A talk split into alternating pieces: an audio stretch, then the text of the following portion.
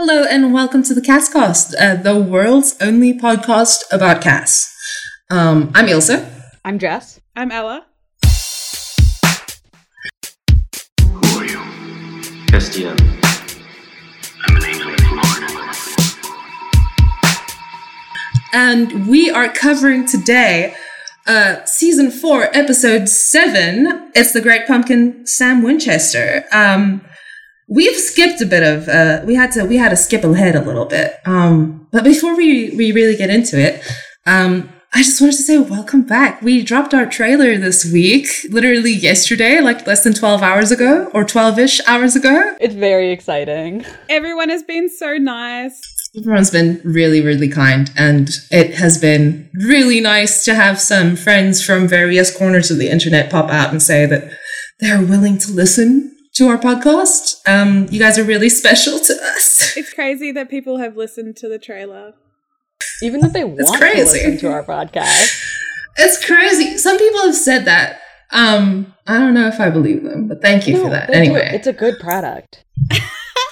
We'll a never good get product. to be bigger than cereal if you keep talking like that. you know what? That's so true. Um, but yeah. So we are covering this episode. We had to skip ahead a little bit because there was no Cas for some for some reason. I don't know why they would do that. Yeah, like sometimes they just don't put him in an They just don't put him in. And it's like, why would you keep the best part of your show back? Like, why would you hold him back He's the best guy? Anyway, so for 405, 404, sorry. So for 404, 405, and 406, no Cas. Um, no idea what that's about. like, truly don't get it. He's the best. Um, I know in 404 we get the first time that he is cold Cas. yeah, from Um, but he's not even there to hear it, so it sucks. None of it matters to me. he doesn't even know. um, it doesn't even matter. Anyway, so this episode that we're covering today, uh, it was written by Julie Siege and directed by Charles Beeson. How do we think that we, that they did? How do we feel? um, Great job, I think. I think the direction's fine. Um, I I definitely have a lot of problems with the script, um, which makes sense, I guess, because oh, hit it. um, Julie's only written twelve episodes. Um, Oh, wow. no, not twelve. Six. Sorry, I was looking at the wrong thing. Six episodes. Um, That's which not a does lot. make sense because I think it's just she writes some stuff that's a bit. Uh, Oh, she wrote Criss Angel as a douchebag, which also sucks. So Oh. yeah. good. Okay, But she never wrote the monster at the end of this book, which isn't that a good one? I don't think Cas is in that one, so He's not really in that one. Is the monster at the end of this book, is that not the one with Jesse the Antichrist? no. This is when they find out about the supernatural book series. Yeah. Um, Oh, similar to this well. episode, though, I feel like that episode is a lot of like what I assume is like Kripke lore or like you know writing room lore. Like it, it's setting up a lot of stuff.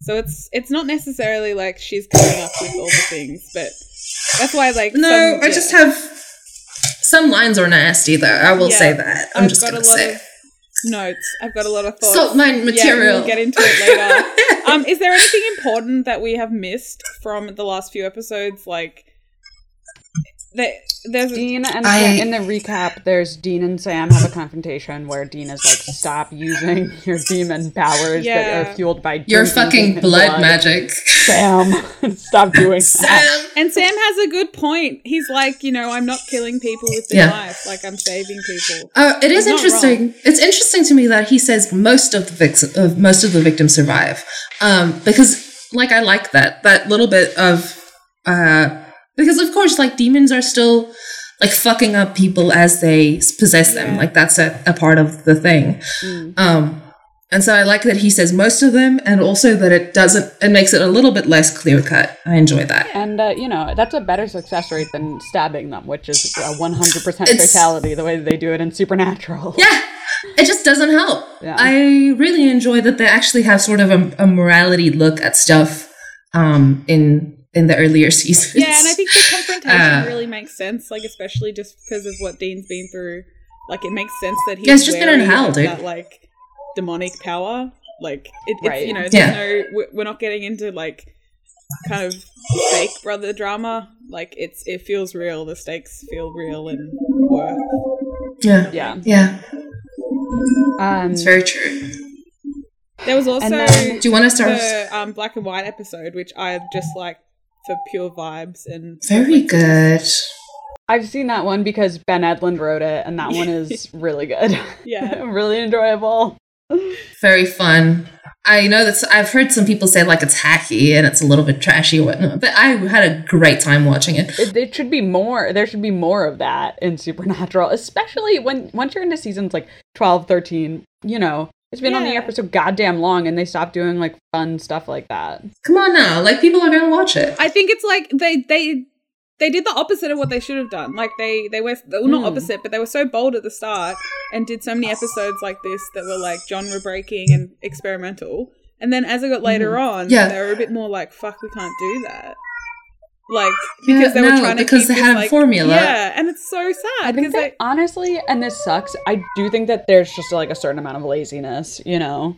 Like they were like, Yeah. we know how to do these sort of like run of the mill episodes, and like it would require a certain amount of effort to do something different. Yeah. And, uh, you know, I think we're always going to get on, back on this tangent. Like, Ben Edlund was one of the writers that would constantly smash those episodes. Like, give him something a bit weird and it will still fit with the show and be awesome and funny and smart. And, like, they just lost Mm. writers like that as they go on. Um, like, there, Yeah. there obviously are still good writers in the room, but there is a lot more bad writers. Agree. Um, so, yeah. I, I also think that they had a yeah, like the good writers later on had a different focus than like Ben Edlund did. Um, I think that they were less interested in like the like really going outside the box. story structure wise, They were more focused on like character beats and stuff, which we all enjoy obviously, Yeah. but um I wish that they had done like more stuff that was like black and white episode or even just like more interesting ideas like when we go to heaven and dark side of the moon like that's good. And there's Like, the Axis that is, like, Mundi, like that's good. yeah and like that's not especially like crazy shooting or anything like that they're like still on sets and like using the same like like production that they would use in a normal episode of supernatural but it's just like there's a different and exciting ideas in that episode Yeah. that Yeah. they stopped Yeah. doing stuff like that they're like apocalypse world is the same as this world except for that it's gray Yes, I think like- they. It's almost like they got awesome. afraid of getting like too weird. Um, and then I feel like the Mm. episodes that they do try to like break the formula a little bit or try like a, a different setting or something, it just doesn't hit as well. But anyway, we can't. We, we we'll get into this. We will get into No, this. look, Mm. I think Um, this is good because yeah. I I think like yeah, like we are not. I think this is good because it does contextualize a certain amount of how Cas is allowed to be strange, right? So um, I think like in this episode a little bit and. Just like his vibe is weird in this episode, which is good. That's his always, vibe or rules in this episode i love which is great. this episode um, Um, so let's get into it Yeah, please Um, go ahead. Oh, I was gonna it's two say. before Oh, sorry.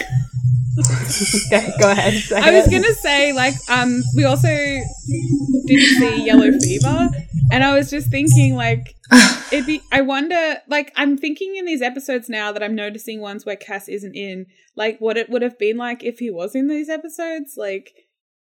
What would it have been like in Yellow Fever if Cas was just like also there? Like I know they weren't They in that would- kind of dynamic yet, but like it would have been funny for him to see Dean have some issues. have a it would have been like but also it would have been they would have definitely brought up hal more uh, in in the that episode if because dean's supposed to be scared of stuff right and he's just scared of like random sh- stupid shit in the in yeah, Yellow Fever. well, th- there is the part where he would- like he imagines Lilith, um, and so we get more of an allusion to uh, him hiding something, or you know, kind of they do. They seem to kind of trickle it out um, until we yeah no that's fair that's very fair i just think i can't take the lilith bit serious okay i can take the lilith bit seriously but just before that he gets like his like big healthier thing i think is that um he he's looking through a book and in it it has like bold bits that are printed um it was like he's like and it's him reading this and it's like he's bullying himself like he's in the 90s in a movie it's so terrible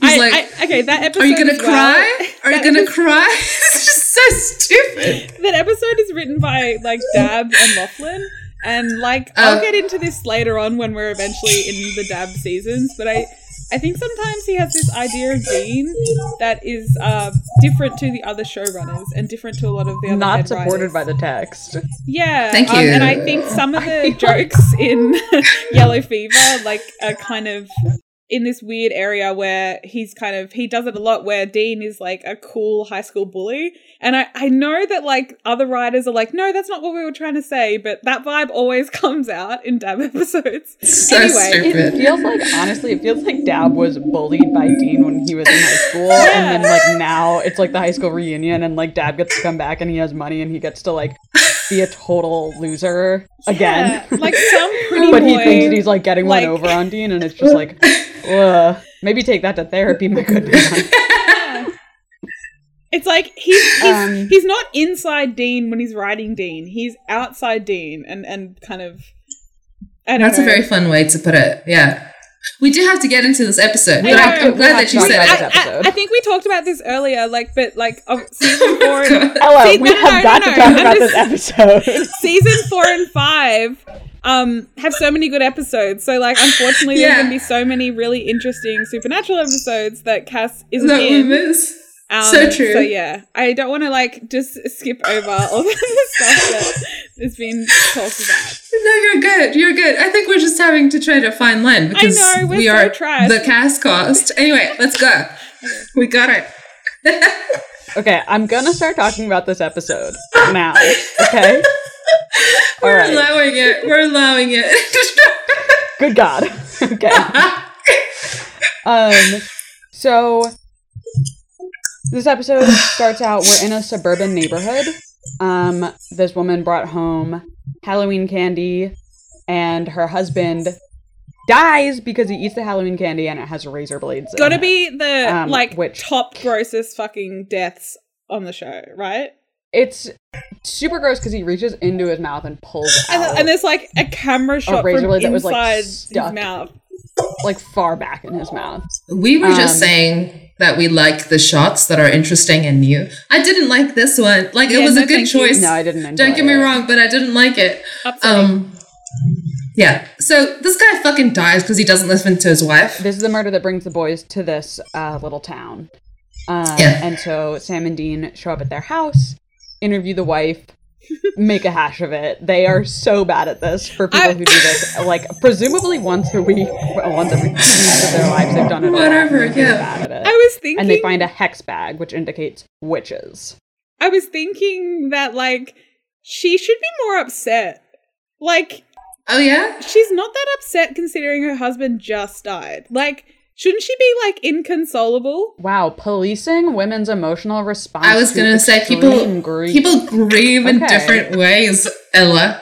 What the Wow. fuck? Saying she like Wow. she doesn't even look like she's been crying that much. Like and Okay. Tell us more about how she's grieving wrong, Ella. What would you like to see? What would you like her to do? Sorry that she's What complex and the actress comfortable, brought Ella. uh, the I actress wanna brought a little bit of something into I it. I want to see she kind of complexity. I want to see like they're gonna have they have to talk to her friend instead because like she's inconsolable. Like this happens all the time. we don't have on the cop budget for that. This is supernatural. We've only got two guest stars in this episode. Yeah, we're fu- we're winning. Um, I do want to say, Ella's being bullied. I'm sorry, Ella. Um, I I do think that it, it is interesting um, that she does chide Dean for looking in the oven. She's like, "What the fuck are you doing? I didn't bake the candy," which is fair Looking around. because they're doing a bad job. They look silly. Yeah. they're they're on Um, like a little mission to just do a bunch of normal cases right now. Like they don't even show them finding the case. They're just there. They're just sort of there, harassing widows who are grieving wrong. Um, so back at the hotel, motel, um, where they're living, they know that they're hunting witches because they found this hex bag, and uh, Mhm. Sam um, opens up the hex bag and looks at all the stuff that's in it. And one of the things that's in it is a baby bone that's been like charred. And Sam goes, It's fine. It's a hundred years old. And my question for you guys is Is it better? Does it make it better that it's an old baby bone? Because to me, I, I saw what Sam was saying. I was like, Yeah, it's not Agree. fresh. So Yeah, it doesn't have like matter on it. Like it's basically calcified or whatever the fuck. You know what I mean? Like it's dried the fuck out. Mm. Um, Yeah, I think we can it all agree with old. Sam that it's just kind of cool and um, it's not gross. Whereas Dean is like really disgusted. This with just in, situation. Ella says, "Dead baby bone, cool." Episode for you. You're gonna get in trouble. We're What am gonna I get saying? you canceled. I'm, I'm such a pariah right now. Like I, You're I cannot say it. It's bad. I do enjoy that Dean is like immediately like this is nasty. This is a fucking. It Oh, was yeah, inside a baby. Yeah, it was He's classic so grossed Dean. out by witch stuff. Which He's like witch fun. shit. So He thinks nasty. super gross. And Sam's right I there. agree with him. Obviously, Sam isn't full witch, but Dean's just like, oh, witches. And Sam's just like, mm. just Sam's like, "Uh, "Well, I think witches could be cool. He's just gonna keep that in his head for I later. think, I think magic might be nice." Sam's been like doing research about like a coin. Like, It's a new worldview, Dean. If you really think about it, they have a whole other way of looking at stuff, and they're really resourceful, and you should respect that, Dean. And Which I agree. like, "That is a dead baby, by the way. What That's you're holding is yeah. dead." You're holding that's it was in the hand of a dead baby, so it's basically blood on your hands. So do you think I the just- witches? just say, so think Do you about think the that. witches about killed that. the baby, or do you think they found a dead baby? anything could happen. It was 600 years ago, according to this thing. So no, you know. the baby bone is at least hundred years old. Sam says we don't know that it's six hundred years old. really? I I'm think sorry. Oh the- no, I was looking at something else. The the The coin the, the gold thread or the, the sorry the coin. There's a coin in the coin. Celtic yeah, Oh, yeah. in the hex bag, that's also six hundred years old. It's Yes, 600 is that- years old, the and then like there's a plant that is extinct. gold thread. Oh yeah. right, gold thread weed or something. Gold. Some something. shit. Gold thread weed. Yeah, totally. And then they smoke it. That's the Um, good stuff. um, Yeah. okay. So then, cut to high school party. There's these two hot girls in hot girl costumes, um, Yeah. And one of them is Ashley Benson of Pretty Little Liars fame. If anybody Yeah, I was gonna say. watched that, she was uh, Anna, I think, on that show. That sounds Um, right. I didn't watch it. Uh, great. And so they're doing party games. Uh, generally, the episode is pretty gross to these young girls, uh, but I don't really want to dwell on that because I think it's all been said before. Yeah, we can just acknowledge that was nasty. And so they go bobbing for apples, which is not a very fun thing to do. I'll be honest. Have you And done it? The yeah, You're gonna be the. You've got to be the Halloween expert. Like I, I think the both of us. Yeah, did because we do don't it. really celebrate here. Yeah. yeah. It's just like shitty. I mean, you can tell when the when the second girl is trying to. So what happens is she goes to bob for apples. She puts her face in the water, and she actually gets boiled uh, in Yeah. this Very tub with apples in it. But what I was gonna say is, you can see it at the beginning when she's trying to get the apple. You can see her trying to get it, and it keeps like like, Slipping. Yeah. slipping out of her It's mouth. That's essentially the whole thing of bobbing for apples is that it's super stupid and annoying. So don't recommend in terms of party games. Do not. Yeah. Um, gotcha. But yeah, so then she boils to death. And then our boys are back on the case. Um, Something I they show up. noticed. Sorry, that is like a bit gross. Is that she's wearing a nurse's outfit, and like Jess was also wearing a nurse's outfit. Um, close to when she died. So in the yeah, this is now four years ago. everyone who's worn a nurse's outfit for Halloween has died. Zero percent survival. Don't be rate named so Jessica. far. Don't be a sexy nurse for Halloween. I'm And just that's the rules. connecting the dots. I'm just putting The, some the facts on major the rule is don't be a woman in Supernatural and don't be mm-hmm. hot. Don't be a hot woman in Supernatural. Yeah. So like yeah. those are the first two rules, but then after that it's don't be named Jessica and don't be a sexy nurse for Halloween. I think they Super only big. let hot women on the show. This could lead into a very distressing segment where we try to find the ugliest actress on Supernatural, and I think that we should stay away Sometimes from nuns. this. I don't. I don't think they're ugly, but yeah, I don't want to go down this road. This is bad. Yeah, no, no. Sorry, just that. I just thought I They let women that. on that people wouldn't fuck uh, because they're nuns. I think that's the that's that's the vibe. Um, okay, so then Sam and Dean are on the case. They find another hex bag in this room, uh, where the party was. Um, and then when they're back at the motel talking about it, uh, they are comparing these two victims, and they've been. Ashley Benson told them that she didn't know the first guy who died of razor blades.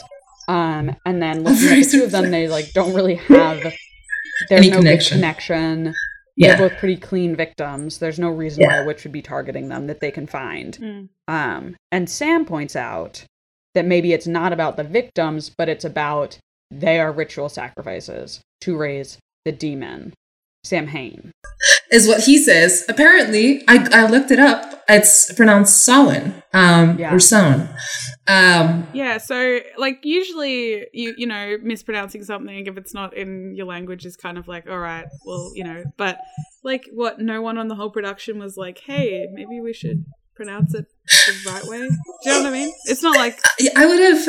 I think maybe it's a very full episode, but I would have liked it if Sam pronounced it the right way and Dean was like, "Fuck it, it is spelt Sam Samhain." I cannot Right. deal with this. That could be like a little bit. yeah, or the angels. It would have been funny. The angels should pronounce it correctly. I would have fun. Yeah. I also thought that would have been fun if the Winchesters just were like, "Well, that's how it looks," and then spell it how you say it. and the angels were like Samhain, and the angels and Sam and Dean are like Sam Hain, and Castiel's like Samhain. yeah, or they or they call Bobby and Bobby's like, "What the fuck? Do you mean Samhain?" And I think that would have been good. Um, There's a thousand different ways that they could have corrected this, and they just yeah, didn't. Which just is like, like, take a minute. it also kind of sucks because um just in terms of like TV stuff, Sam Hain, and you've got a main character named Sam, Mm. It doesn't sound like- doesn't make yeah. Just do it right, man. Who's also doing demon shit on the side. Do you think that So- like that was like a like an unconscious thing that they did like deliberately? Like they kind of were just like Sam, No. Sam Hain, bit of mirror there. Like no. No, not really. I don't think they were really leaning into the witch Sam stuff yet, so I don't think that would have made a lot of sense. But I know that the demon stuff maybe. I just don't think that they were that intentional about it. Sorry, it's annoying once you once you know and then you just keep hearing it the wrong way. It, it, it grates. Um, That's great. I am probably just going to keep calling the demon Sam Hain because that's what they That's call fine. it. And That's what they called in the episode. Um, Um, I just okay, wanted to bring it up because I thought it was quite funny. this ritual to raise the demon Sam Samhain can only be performed every 600 years.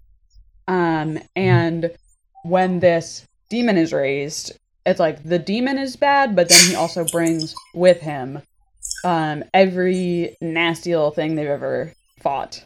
Yeah, it seems like he has the power to like raise the dead in any form. Um, and create That- kind of army situation.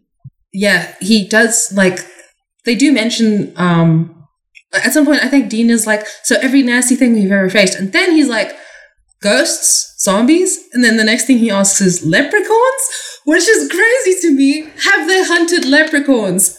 I need to know because that seems stupid. Leprechauns are just minding their own business and kind of making demon deals on the side. Like, let them live.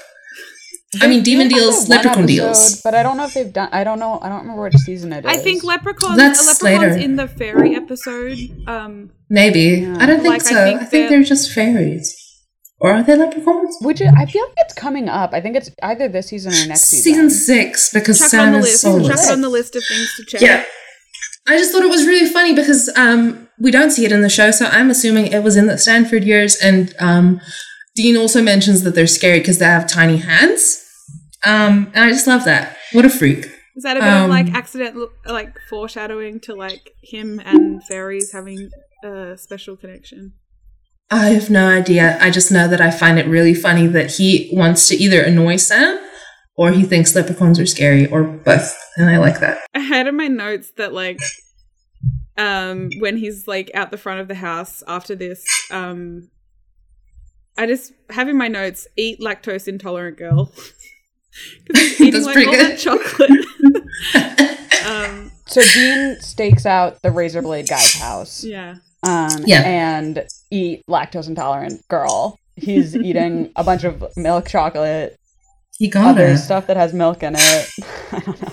Milk But duds, he maybe. I don't know. that what's the cheerleader, Ashley Benson, Tracy is her name in the show, goes Yeah. into the house and he's like, son of a gun. She told me that she didn't know this guy, but she did know this guy.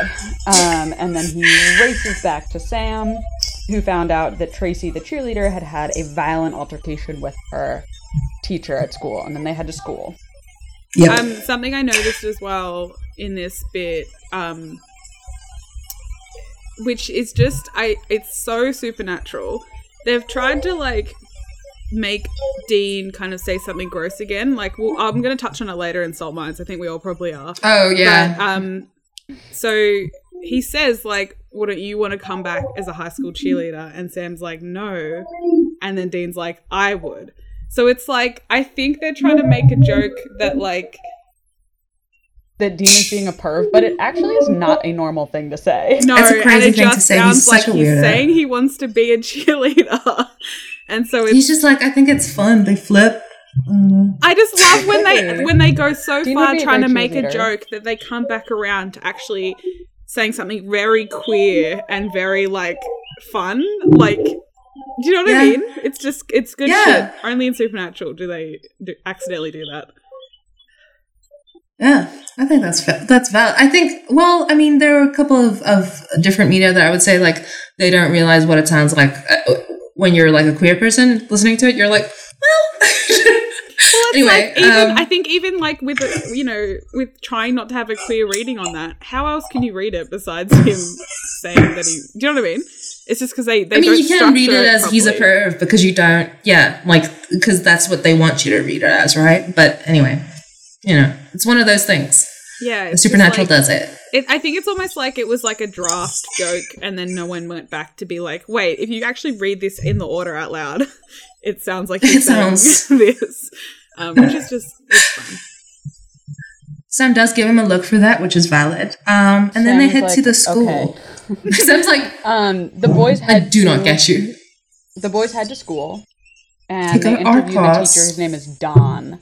Dawn. very insistent that they have to call him Don. Dawn. Uh, They're like, we get teacher. it. Dawn. Cool. who tells them that Tracy, the cheerleader, was making these really creepy drawings with like satanic symbols and orgies, I think, is part of it. And they had an altercation because of that. Because he was like, yeah, you can't be doing this in my class. Dawn was not cool. Don is not not cool. But while they're there, Dean A has a flashback to hell from seeing somebody's like creepy school mask. Or It's pretty like, good mask. He uh, hears like the screams from hell when he sees Yeah. this, and Dan makes uh, Dan Dan. Who is Dan? Who the fuck's Dan? When did he get here? Sam makes a That's makes a how crack little you about, like Sam. uh, teenagers. It's just uh, I I like Sam. I I, like Sam. Liar. Sam makes a crack about teenagers being really angsty, and I just have to say, Sam was probably the most angsty, annoying teen. Like, The worst. And I love that for him. I can just see him in our class. Like, This is just great like, for the whatever. emo Sam You know, like, he's, he's he's sitting, he's got his hood up, he's listening to like whatever he's listening to, and uh, I don't know what they were doing in the 90s. He's listening to Under the Cork Tree in the nineties. In the '90s, what were people Yeah. listening to? I don't know. I was busy being a baby, so He was, yeah, Yeah, he was in school, dude, in the 90s. I'm not. Listen, look at me. Look at me. Because he was finishing college in 2004. So what was he doing in the 90s? Going to school. No, he was finishing right. college. But I was trying to think of bands that people would be listening to if they were angsty at that Yeah. time, like Nine Inch Yeah. Nails, I guess. Oh, fuck yeah. I love that for him. Well, if at the end of his high school career, sure. But Anyway, Cut this. anyway, get back to the hotel. um, there's a Uh, bong that someone's making. Dean makes a joke This about doesn't matter that bringing- because It when we get back to does. the He's a hotel- stoner, and I love it. Anyway, we get back to the hotel. Um, and the best thing happens. yes, Uriel and Cas are there. And Sam is thrilled to meet Castiel. Um, he's so excited to meet him. Um, and Cas hits him with the line. Yes, Sam Winchester, the boy with the demon blood. And Sam is like, hmm, fuck. Um, It's so Uh, fun how he like they uh, Sam shakes he like holds his hand out and then like shakes it up and down because he's like Cas isn't getting the gist that I want to shake his hand. And then the way Cas like grabs his hand and then like turns it over and like uses his other hand. It's so tender. yeah, he like and he then like he's- shakes his hand, and then he he holds it with his other hand, and I don't know. It may come across as tender, but to me, it felt really intimidating. Like if someone did that and they were an angel and they were in. to me it was like very reverent. No, I don't think so at all. Like it was just I don't know, it felt like a power play to me. This is why Cas rules, because he'll do something a little bit strange and then you can take it in a thousand different directions. And you know what? I appreciate that they put something in there for the Sastiels who They have to give them taken that something. They ran with it. Um, They did. Congrats to your hand holding, ran- Sastiels. They are running we love up you, that hill. Sastiels. I, lo- I, I, I'm not a not a Sastiel. I appreciate you. I can I be real? Yeah. I don't. I don't. I'm sorry for that. I just think that I don't get you guys, and um, I hope this doesn't alienate anyone. But if it does, sorry, and I don't care. Um, I just don't what it get it. Why would you want that for for Cas? He's gonna be so bored and mad. I just like I- he's just gonna be like, I never You know? about it, and then I saw like one fan art, and I was no, like, okay, stop it.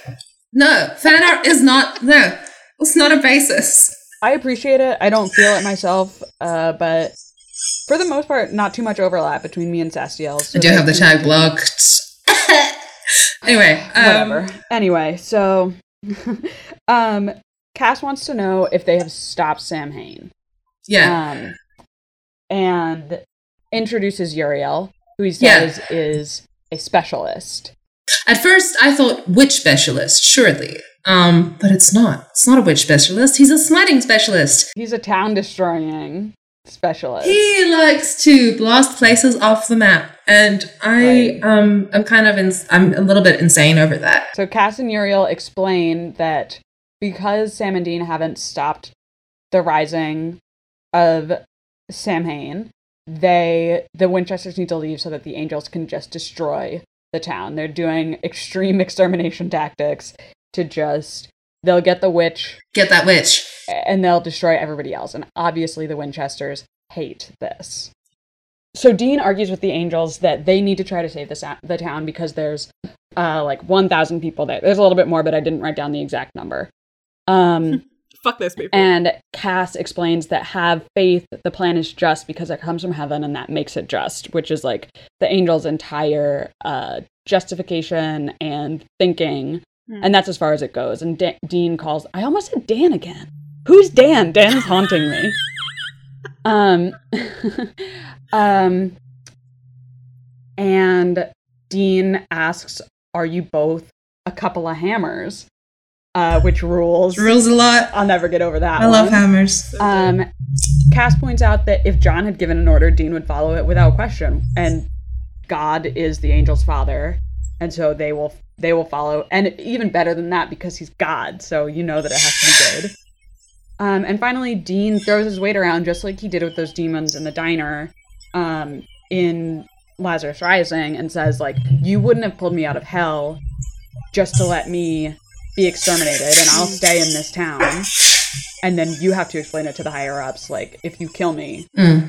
why why did that happen like you expended all this energy to get me out of hell you're not just gonna like let me burn up in this town so let me do what i'm gonna do and we'll save the town Absolutely. Um, and I then realized we missed something kind of small before the scene where, but when but when they're walking in, they come across that kid who's like, um, asking them for candy, and then Oh. Dean's like, "You've had enough candy." It's Bitchy. i know dean like fat project shames a child fat shames a child. Like, stop that shit. Shut up. Why don't you shut up for once? Um. Anyway, and and that's pretty much the scene, right? They they basically Yeah. convince the angels that like just give us a little bit of time. We'll find the witch. We'll handle it. Um, and that's that's the scene. Um, Cass Yeah. is like, okay, we'll give you some time. Hurry though. Um, and now we can get back into the scene because there's a lot here. It's here. so fun. It's so dense. I, I, yeah. I when was I was trying to take notes. It was like I can't just write everything down that they say. yeah, it's pretty Um, good. It's yeah. It's good stuff. Um, what is I don't know. I don't know what the the first thing is that that was interesting to you guys about the so scene. i think that the dynamic between uriel and the boys is pretty fun Yeah. because uriel doesn't care and he's actively antagonizing them yeah, Um, and this obviously pisses Cass off. Like he doesn't want Uriel to be doing that. He's exasperated with him because Uriel like makes some crack, and uh, Cass is like, "And this is Uriel. Like he's a specialist." It almost seems at this point that like obviously they're saying Uriel's been brought in to exterminate the town, but the way that him and Cass's dynamic plays out, it's like has he already been spoken to? Like has he already been like warned? Do you know what I mean? Like Uriel Has seems who been pissed at warned? Cass. Like Cass. Like Oh, about what Cass's almost tendency to. yeah, it's, it's got this energy of like you've been doing something independently, but now that a coworker's there, you've got to kind of like be like, yeah, yeah, uh, this is how I usually treat humans. But and Uriel's a bit like, fuck This- these guys, like he has no respect. For Um, them? I don't know. It just it's a fun dynamic. I, it's it's yeah. They I think um the guy who plays Uriel does a really good job of just being so. His anger and like hate for humans and, and disrespect is so deep. Like Well, and you get the idea too that like um this is how most angels would behave towards humans. Um and Cass's more considered approach is actually like pretty outside the norm even though what we've seen so far he's been very cryptic, he's been very short with Dean, but like if it was a different angel um it could have been so much worse. It could have been somebody actively antagonistic Yeah. who's like would constantly be flexing. Like there's a certain amount of um like uh leeway that Cass allows Dean yeah. that you can see from the way that Uriel interacts with them. He would not. He would not Yeah. at Put up all. with. Yeah, I think Yeah. Uriel gives us very much more. Uh, the actor, by the way, I looked it up real quick. It's Robert Wisdom, who they mentioned at this Hmm. at the top of the episode as the other guest star. how many how many episodes do you think he's in? Just off the top of your head. Um, maybe three or Two. four. Really? It's four. Uh, well, it's five. There's five Mm. eps with Uriel, but there's four with him. And I just thought, I, th- I could have sworn it was six, seven. Like he he does so much shit this season, but um, apparently not. He. That's cool. Um, what I wanted to say though is uh, interesting thing that that pops up to me is Sam immediately is on the fucking ready. There's a dude in there when they get to the motel. There's a fucking dude in there. Obviously, it's Cass. It's great, but you just see him like um, he's like brooding, which is so special. Yeah, that's what makes me. That's what like picked me off to like maybe you know he's a bit annoyed that Uriel is there as well. That he- could be a thing. the last few times he's kind of started like a conversation, he's just kind of popped up and been like, "Yeah, you know, I'm talking to you about this now." But this was like, okay, we're gonna go look at their room and find the hex bag and stuff. I don't know. He's broody. Yeah, the the earlier um seasons, Cass has kind of an interesting rhythm, if if you will. Like his timing and pacing, sort of how he exists, is really different to everyone else's vibe. So he will pause longer and he will sit and wait longer without caring, but he will also just like pop out at the drop of a hat once he's done with what he wanted to do. Um, and I think that's so funny because like it does really contextualize him to someone who pays way too much attention to him. But I like that they did that, whether intentional or not. I also like like when he goes because there was a hex bag in the room.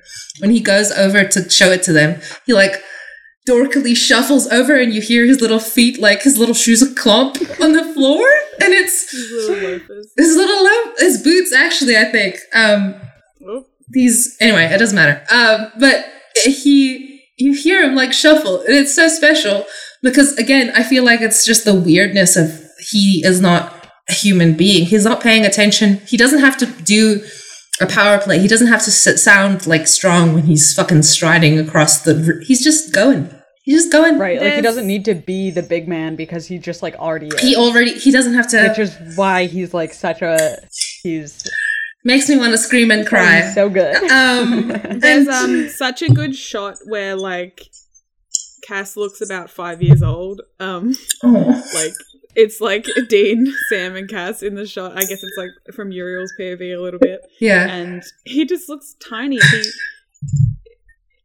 it's like he wants to. Obviously, it seems like he wants to maybe spill the beans, or at least he's finding it hard to not to just kind of straight up lie. Whereas Uriel it seems annoyed that they're having to go along with uh, what Dean chooses to do, which we find out later. yeah Um, yeah, it's he's just standing there. He looks so small.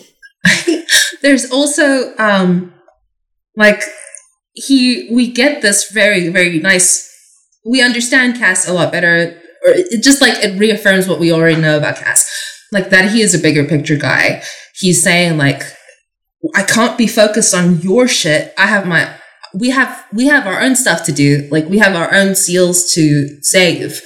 Um, and the Right. yeah, and so, So- we can't be here collaborating with you because we have shit to do.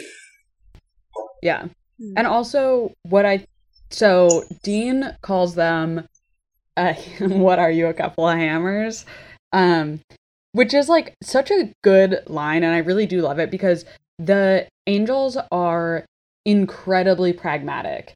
They are not swayed by uh, Cass like they've done the math like what is a thousand versus 6 billion Hmm. people on earth.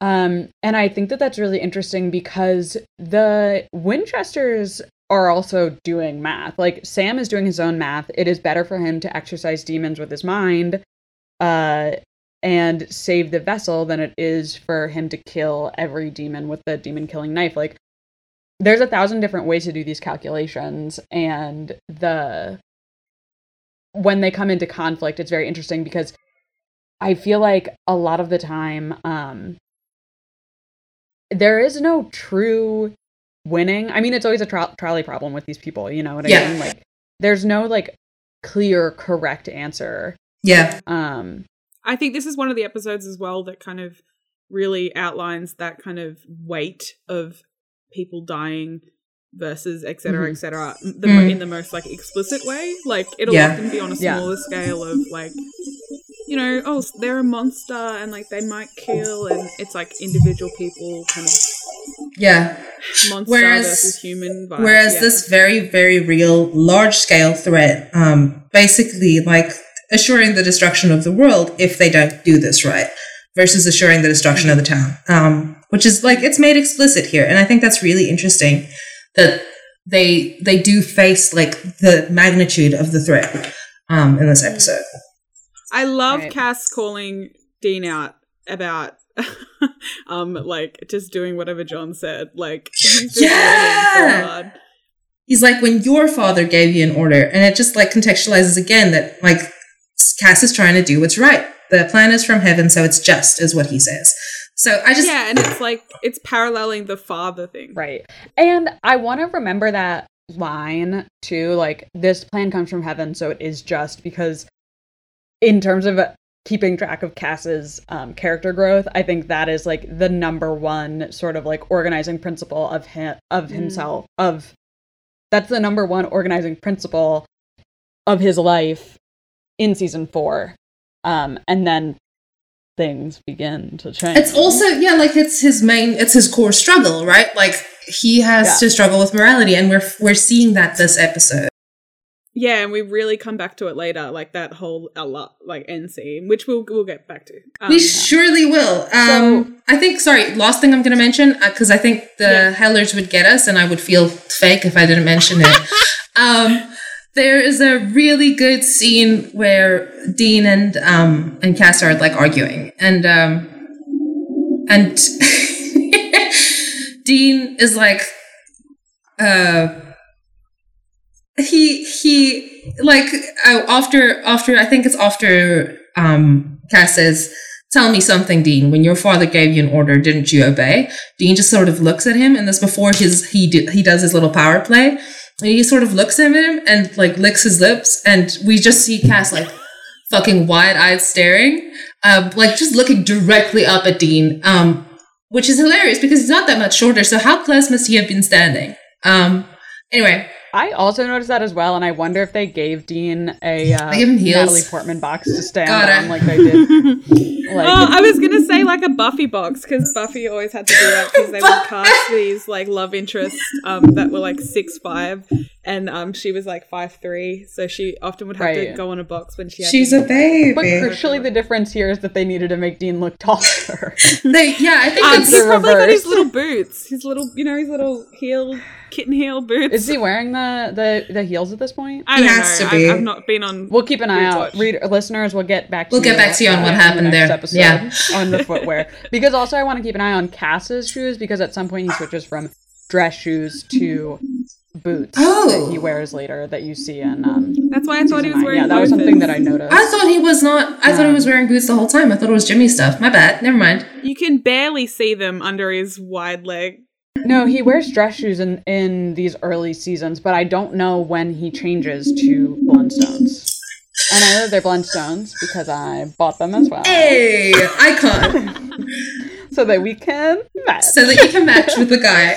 Um, I was just laughing before Ilse because you were like, "We've got to mention like for the Hellers," and it was like something that I had thought and noted down and thought, "Don't mention it. You don't. You don't have to mention how they looked at each other. You, you don't have to mention the lip thing."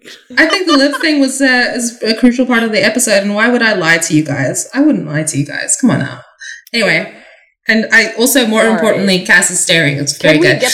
Let's get the show on the road. on My the tracks, bad. please? This Uh, episode is like too dense. Okay, because we've got another My beefy bad. scene. So Yeah. in the Impala, Sam tells Dean that he's very disappointed in the angels. He thought that they were going to be different. He thought that they were going to be righteous, and Dean is like, "Well, they are righteous." Um, Yeah, he's but like, "I very told sweetly, you." I think Dean is like, "Don't give up on." This stuff your faith in a higher power that's good like maybe these angels just suck like maybe there are different angels that are like better and more what you thought that they were going to be which i just think that this is like really really sweet because it's not often that i think like they are nice to each other and i think Yeah. that this is like Yeah, that Dean's supportive like this that. is just like a nice scene where where sam is disappointed he's sad and dean is like but maybe it's not so bad like maybe maybe something could be different Yeah. Yeah. And it, it's good that they touch on it too because you can tell in the last scene that he's, you know, he's not kind of getting as agitated as Dean. He's fully having like an existential crisis, like at the in the room. he can't even like listen to them because he's like wait what the fuck Yeah, even like, and I guess as well, like based on Dean's like temperament, he kind of didn't really take him at his word that like he was having bad interactions with the angels. He was kind of like, okay, but like you know, you know, and, and it's it's right he's like well is this just was dean like i feel like there's a certain amount probably of sam being like yeah but it's totally potential that like dean is being a dick I was gonna and say- Dean dicks back like maybe if you're polite to them they will like be cool as well and then he Yeah. realizes that's not the case He's like, Dean, we know how you are though with people when they Yeah, have exactly. like Yeah. It's like we all have that friend who's like, oh, they're being so crazy towards me. And it's like, well oh. or exactly you're acting weird. like are you being a dick though anyway. Um, so Sam realizes that the bone must have been fried in a kiln in order to get that burn on it. They needed that temperature. Mm. They go to the back to the school. The teacher has a drawer full of bones, and then cut to Cass and Uriel on a bench in a park. This Ew. is fun. This scene rules. It, Yeah. it does rule. I'm so glad you said it. I have to stop doing that. Uh, no. I've done that like eight times already in this episode. Sorry, everybody. I, I have. Uh, I don't know. I get Condition of getting excited by Cass is the whole thing, which is fine. That's why I we think do this, this. is is this the first time that we've seen like Cass not in a scene with the boys? Yeah. Or yeah. Dean? This is the first time we've seen him not in a scene with Dean. Yeah. I'm pretty sure, right? Yeah. I can't think of We've any never other seen him scene. just interact with another angel before, which is, I think that's why I like this scene so much is because Yes. even like it's not actually that frequent that Cass is not in a scene with Sam or Dean. Mm. Um, and this is like one of those perfect to go back to what we talked about last time with which is like the angels are meant to be like the sort of like MI5 type situ- like uh, uh, uh, Organization. organization. Yeah. This is like this is the the spy sitting on a bench tossing bread to the ducks. Do you know what It's I mean? really like this, I love this scene. It's really good. And they're talking about things that impact it's again, it's a classic spy scene. So they're doing something mundane and talking about something giant that's gonna impact so many people. Uh, because Heaven is an intelligence organization. Right. So Uriel is doubting their orders. He's like, "Why are we doing this this way? We should just like raise the town." And Cass says, "Careful, you're close to blasphemy," which I just Yeah. love that line. Um, I think that's as well. It's like the whole time Uriel has been using really um like deg like what do you call it like just shitty language Derogatory. derogatory yeah Yeah. um Mud monkey. Mud So monkey is something I,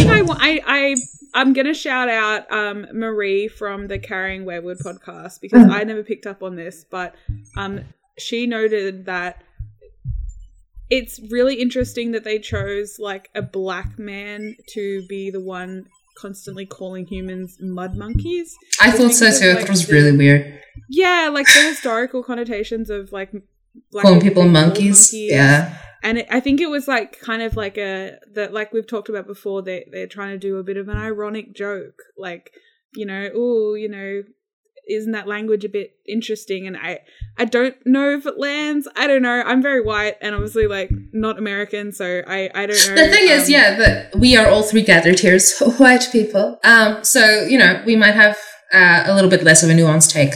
Um, Yeah, it was just it was just interesting. I guess it's something to note that they I think they were trying to do something with that.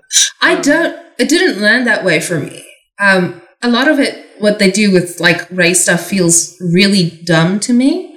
Um, or it like It just really doesn't feel obvious in a considered. way that that is not obvious. yeah, it doesn't feel considered at all to me. I don't know if it was, um, but it could. It is an interesting idea. If you think about it, like I they he could have called them like bugs or scum. He or, does- you know, a million. Yeah, there. He does have a, a line. Well, Cass says you shouldn't call them that, and then immediately afterwards, he says it's what they are: savages just plumbing on two legs, which I think is nastier Savages and is better. another one. Savages that is, like is another one, but plumbing on two legs is good. Language. Plumbing on two legs, I think, I think is really funny. I'm sorry, um, but um, yeah, like I, I really like Uriel. I didn't like again. Uh, I brought this up earlier, but I didn't like that they had an older black guy um, be sort of uh, uh, have Cass be his superior. Um, maybe it's just like it landed weird for me. It just felt strange. Um, that's that's something that stood I, out I to me think as well that. they they really weren't thinking about um the power structure in heaven yet. Like the, it seemed to just be kind of made up on the fly each episode. Yeah, of course, Um, of course, supernatural. Are you kidding? So, yeah, yeah. So it's like you know maybe with another look they would be like, wait, that doesn't really make sense or whatever. But yeah, Yeah. Anyway, so so uh, the core of the Um, scene actually, which um is good to me, is that Is yeah, wait, hang on. So Cass says that uh, you're close to blasphemy, and then Cass argues that Dean may succeed here, and Uriel wants to doesn't want to give Dean that chance. And Cass explains that you know our true orders, Mm. although I don't think he um he doesn't. explains what they are to the viewer yet at No. this point. But I really enjoy this scene because as we find out later and we'll get into more in on the head of a pin, I think that Uriel is testing Cass here and wants to see if Cass will fall because Cass asks him, "Are you truly prepared to disobey?" Which like for angels, that is a huge fucking question. Yeah. Like but I think like what's happening in this scene is like Uriel is like feeling out if he'll be able to flip Castiel and get him to be yeah, uh what is it called? A double double agent. yeah, double agent. Thank you. You're welcome. And I think as Um, well, like um earlier in the episode, it's interesting that they Uriel um says when uh Dean mentions Lucifer, he says like basically, uh, Yeah, he says, "Oh, your buddy not fans of Lucifer's." Lucifer or something. Yeah. Yeah. Yeah, and then yeah, yeah. Uriel goes, Um, "Lucifer is no friend of ours." And then Dean's like, "It's a, it's an expression." And then he's like, "What are you guys doing?" Yeah. Right. But yeah, like Uriel is like, that's what got him to talk. Uriel got, he's like, eh, oopsie, I gotta. um, yeah, but I think the scene is so special. It's just really good. Um, the way that you know Cass's faith and Uriel's sort of indifference is playing off of each other. And like you said, I do agree that he's testing Cass. They're having a lot of conversations that I don't think are necessary, and it is like you said, it, it really does seem like Uriel is picking at it um, to kind of suss what is happening. Yeah. Like, Again, they don't need to be having this conversation. relationships with coworkers can be so weird, and you're trying to figure out if they're cool or not. and you know, do you want to hang out? Can I introduce you to my buddies who are kind of part of this leftist group? I don't know. You know.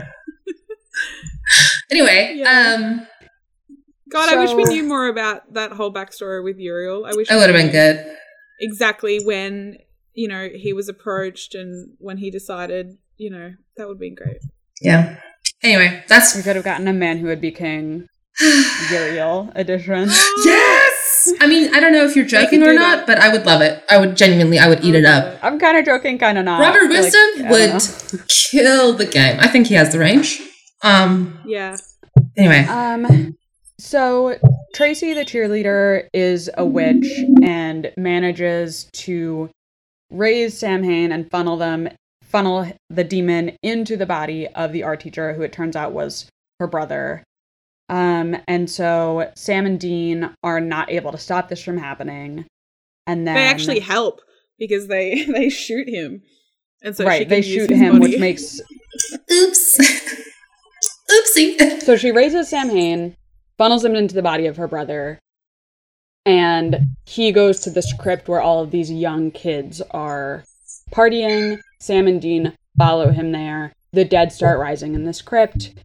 Um, Dean fights zombies. Sam finds the demon and exorcises him with his mind. And Dean sees this and is deeply upset. He's mad. he Like, doesn't like her it. metal. broken. Like we get Yeah. some blood on the face, which we all love. We love to see a I nosebleed. I have to say, like, this cannot have been an easy scene to have acted because it looks so fucking stupid, and like, you really just have to act it with your whole pussy. And so like, true. and he you know, did. I mean, like, I do have to hand it to Jared Padalecki. Like, he stood there for like probably long minutes Yeah. doing Doing the hand, yeah. telepathy, which can't be easy. You know what? He's so Um, cocky as well when um Samhain initially tries to do the demon blast or whatever they call it. And he's like, that's Yeah. not gonna work on me. Like He says that He's like, work on I'm me. genuinely a special With baby, and I don't. Yeah, he says the demon ray gun, ray gun stuff doesn't work on me, and he's just like, I'm just better than this, and you guys should know that. But I guess they don't talk in hell, so idiot. I it's just really fun seeing Sam be like empowered by um his powers. Like it's it's so juicy. It's good shit. yeah, I just think you it's care good. about that kind of stuff. so then, in the next scene, Uriel comes to Sam in the motel. Sorry, that was so bitchy.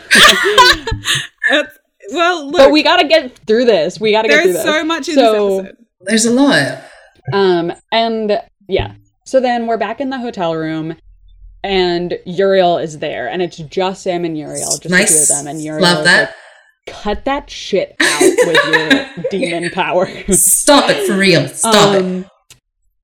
And but this is what I'm talking about, like with the doing the math. Like Sam has decided that like it is a net good for him to use Yeah, these demon powers. Like the I think we all agree that these powers are like demonic in origin, but Sam is using them in the best way that he can, which is always his argument that like it doesn't matter where they come from, it matters what you do with them. Exactly. Which I agree with. Like Very much so. Great I think you know, and it's only it's only through like um like Ruby's manipulation that these powers like go go evil. You know, like they're Mhm. like he said, he's saving people, and like I think we can all agree that that little math That he's the point. pretty- Yeah. yeah. yeah, and Um, he's and like, oh no, you go. no. I was just gonna say, like everyone gets on his dick for this. Like, um, like can they back off for a second? Because everyone gets on Sam for like just doing the best he can with what he has and doing better than they've been doing.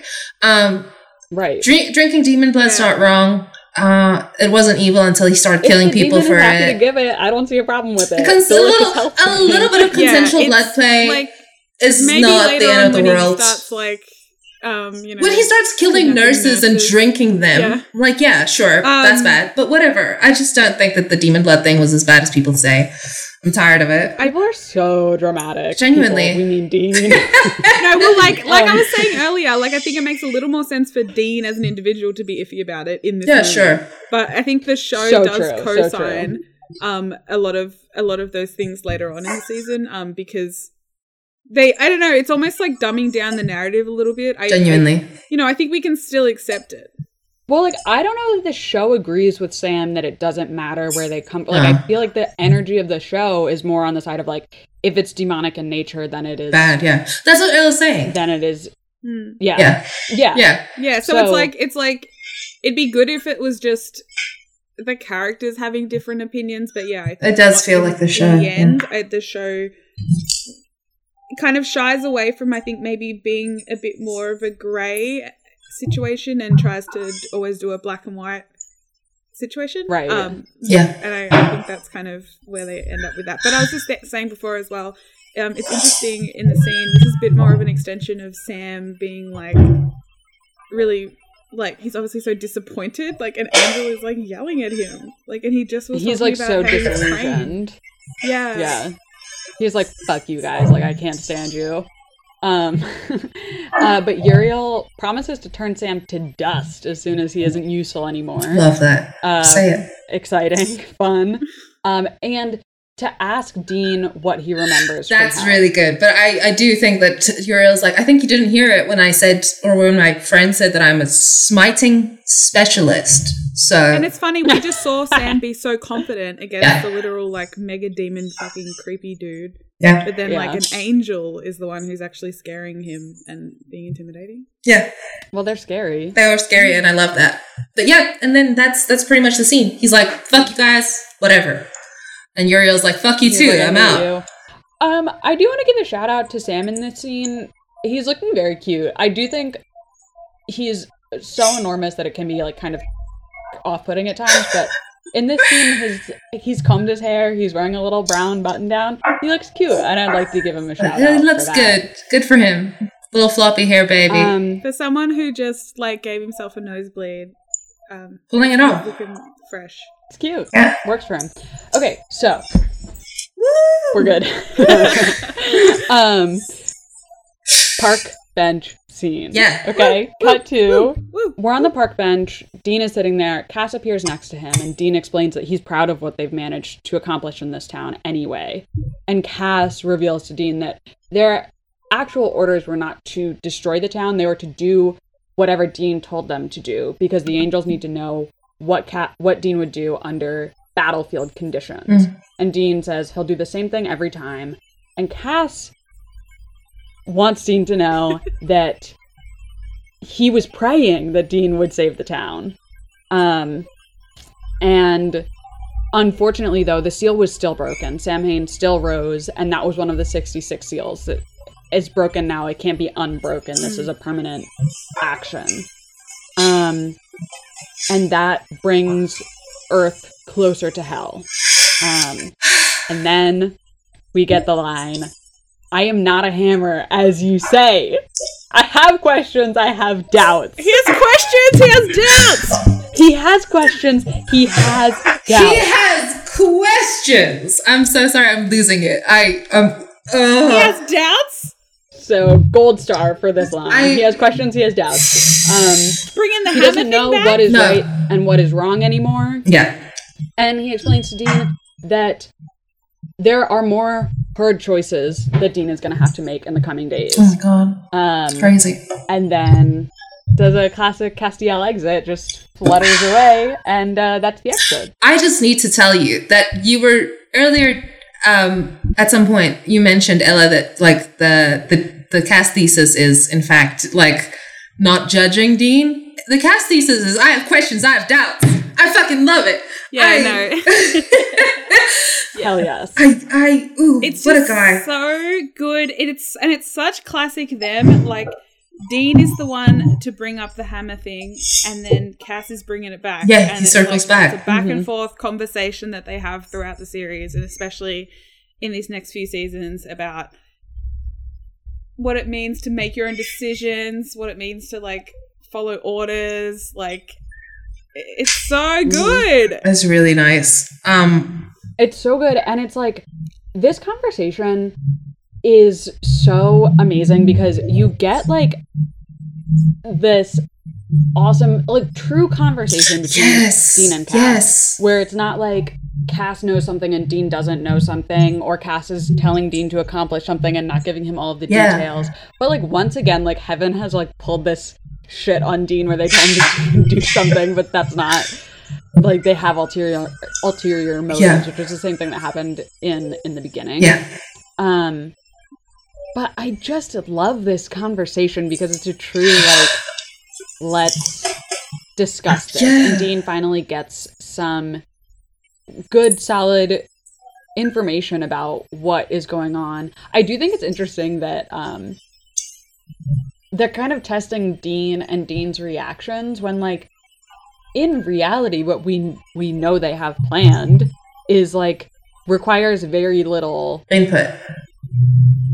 like I, I guess anything like from Dean because he's not going to be like using his tactical mind to decide anything at all. It's all about I- him giving up his autonomy. it's almost like though if they could just be kind of seeing where he's at in terms of like saying yes Oh, that's Like- a good point. You know, like kind of trying to when the with pressure him. is on, will he still say yes? Will he sacrifice the few Yeah. for the many, the few being himself in that situation. Yeah. Mhm. That's Um, interesting. but like like we said before, it's like I, I don't think they knew all the nuts and bolts completely at this point. Um, Definitely so- not.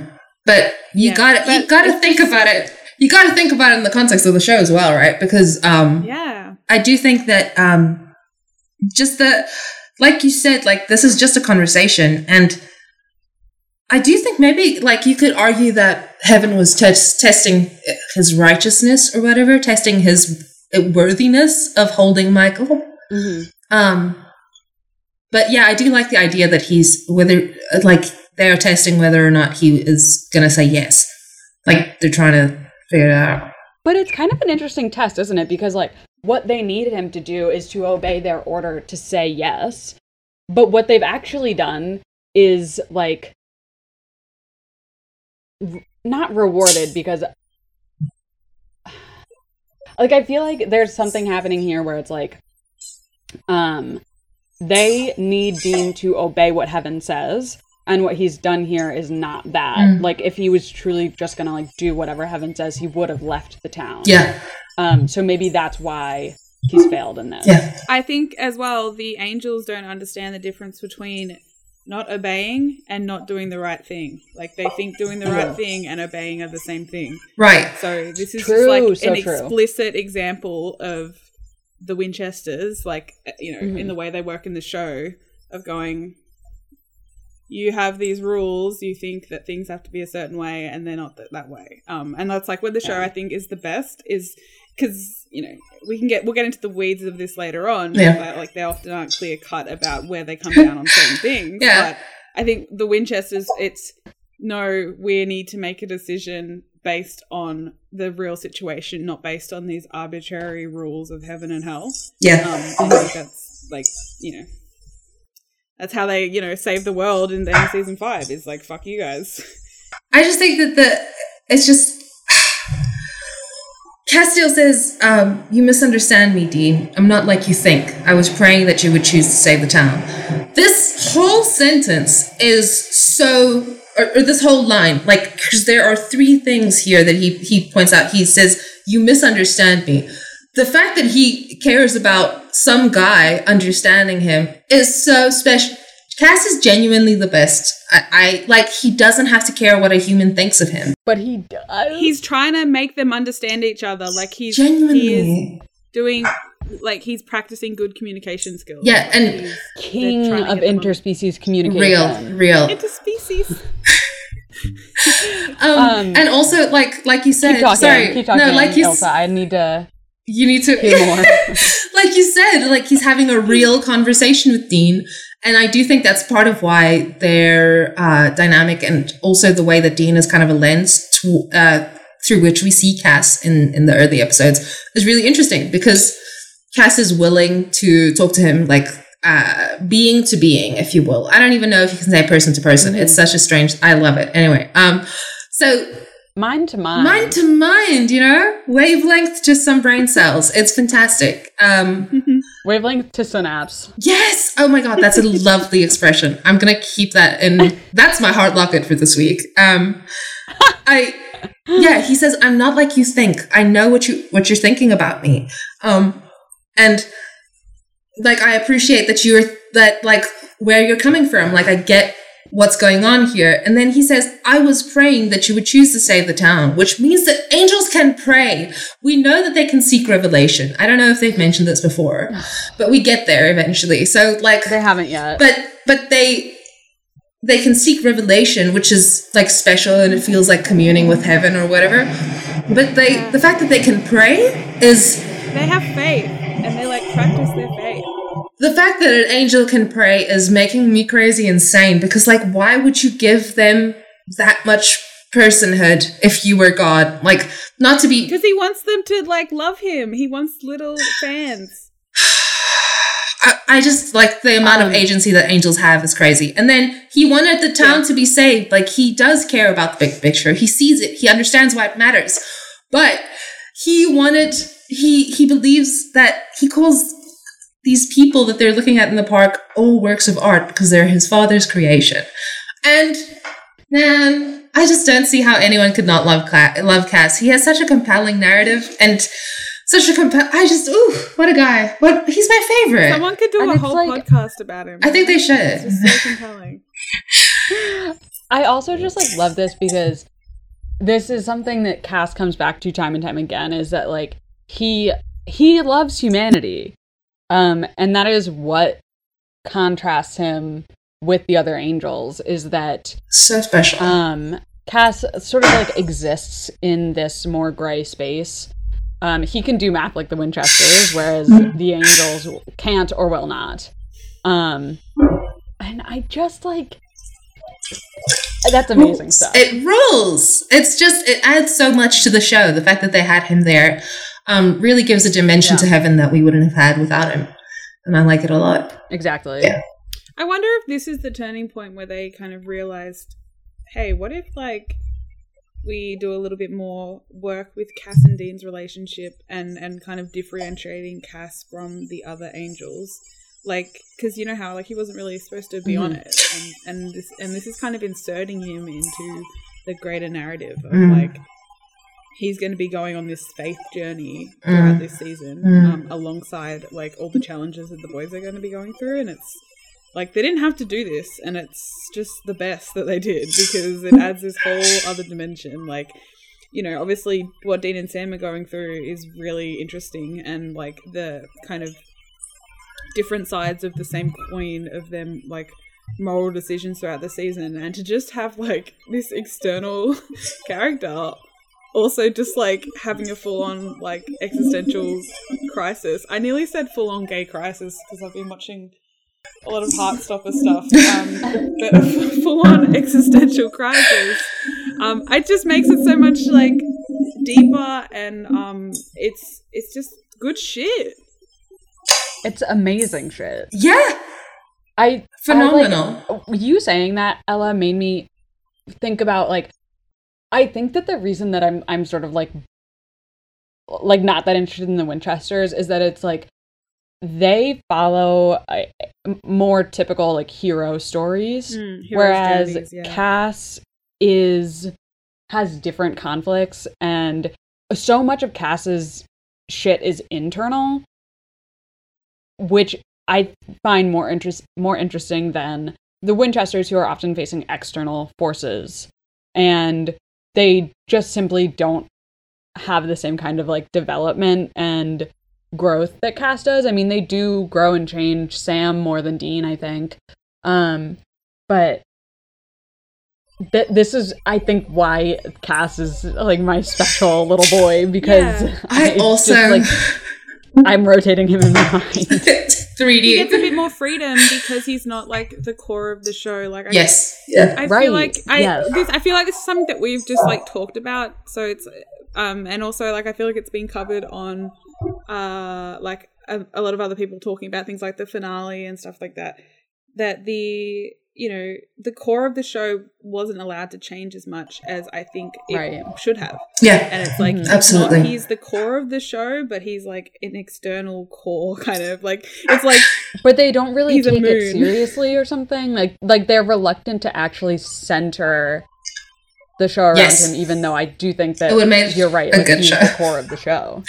Yeah, like I'm gonna we're gonna have to do some research because I know that there's like names for all these kind of character archetypes. Um, Oh. Like he's a, he's definitely a certain type of character, um, and because he is not going on that typical hero's journey, like I think he does to a certain extent once he is kind of part of the family, Mm. um, especially like in the last five seasons, like uh, he gets a lot more of that kind of stuff. But uh, yeah, um, this is just the start, I guess, of like the unraveling of his kind of um his normal like life his Yeah. normal His status quo, know, yeah. you know yeah yeah we we yeah we've talked about this earlier that you know we think that he has had experiences in the past that have opened his mind um and, and has been closed again Forcibly. um and it's it's just so fun getting to see it and it is just like I, like you said before like with the Hellers it's like Dean is such a great like catalyst for that kind of conversation because of like where he's at. Yeah, I just um I, I think we missed. I just I have to bring this up, but because I No, feel like we're it up. winding down. But like last thing, Mhm. Cas does say um when he's discussing how like if the seals are all broken, um we are one step closer to hell on earth, and he he he's like, and it's not an expression like Dean, you get it, you know what I'm talking about. Um, and then he says, Can I tell you something if you promise not to tell another soul? Okay, lots of stuff here. My Lo- God. lots of stuff. Another soul. Angels don't have souls. So, Don't they? no, they, um, later on. What's a soul? What I, I yeah, that's Like- fair. That's fair. I like you can That's, choose that's to. why, sorry, that's why I'm being brass because I think I yeah I think you're right. Like, but like in in the yeah, canon they're not soul supposed to is- but i the soul lore is really Yeah. messy i the thing the thing that i wanted to, to to bring up is like he's asking him to keep a secret um uh, and like dean i think is going to understand it as like from heaven as well but that doesn't really matter to me the fact that he meets someone and he he wants to make a connection so bad that he asks them asks him the fourth time he sees him to keep the secret for him that he has doubts. And and that is a major secret. it's a big one. Oh, because like Uriel essentially is trying to lead him into that Yeah. admission Yeah. when they have that conversation. Also on a bench earlier, looking oh my at humanity. God. Oh my god! Oh my god. so, like in that scene, they're they're the looking at humanity and they're not seeing anything. I'm sorry. Uriel's Any bad thing we ever said about this episode? This episode fucks. like Uriel is not seeing anything worth saving. They're looking at it and he's he's seeing it totally dispassionately. This is a problem that needs to be solved. And then this later scene and even like the tones of the scene are, are different. Uh, I mean like color tones of the scene are different. It's very like green blue Mm. with Uriel and Cas and then it's it's more yellow and warmer Mm. with Cas and Dean. Dean. Yeah. Um, and so you're and Cas derails that conversation by saying like, "You're are you truly prepared to disobey?" Yeah. And then he reveals to Dean later That he's thinking about it. there already. Yeah, fucking He's hell. already doubted. Holy shit. He's having questions, which like angels are not supposed to do or have. it's so interesting too because um Cas is in in the scene with Uriel. He's not. He's saying to him, "You're close to blasphemy," because he's Mhm. kind of um.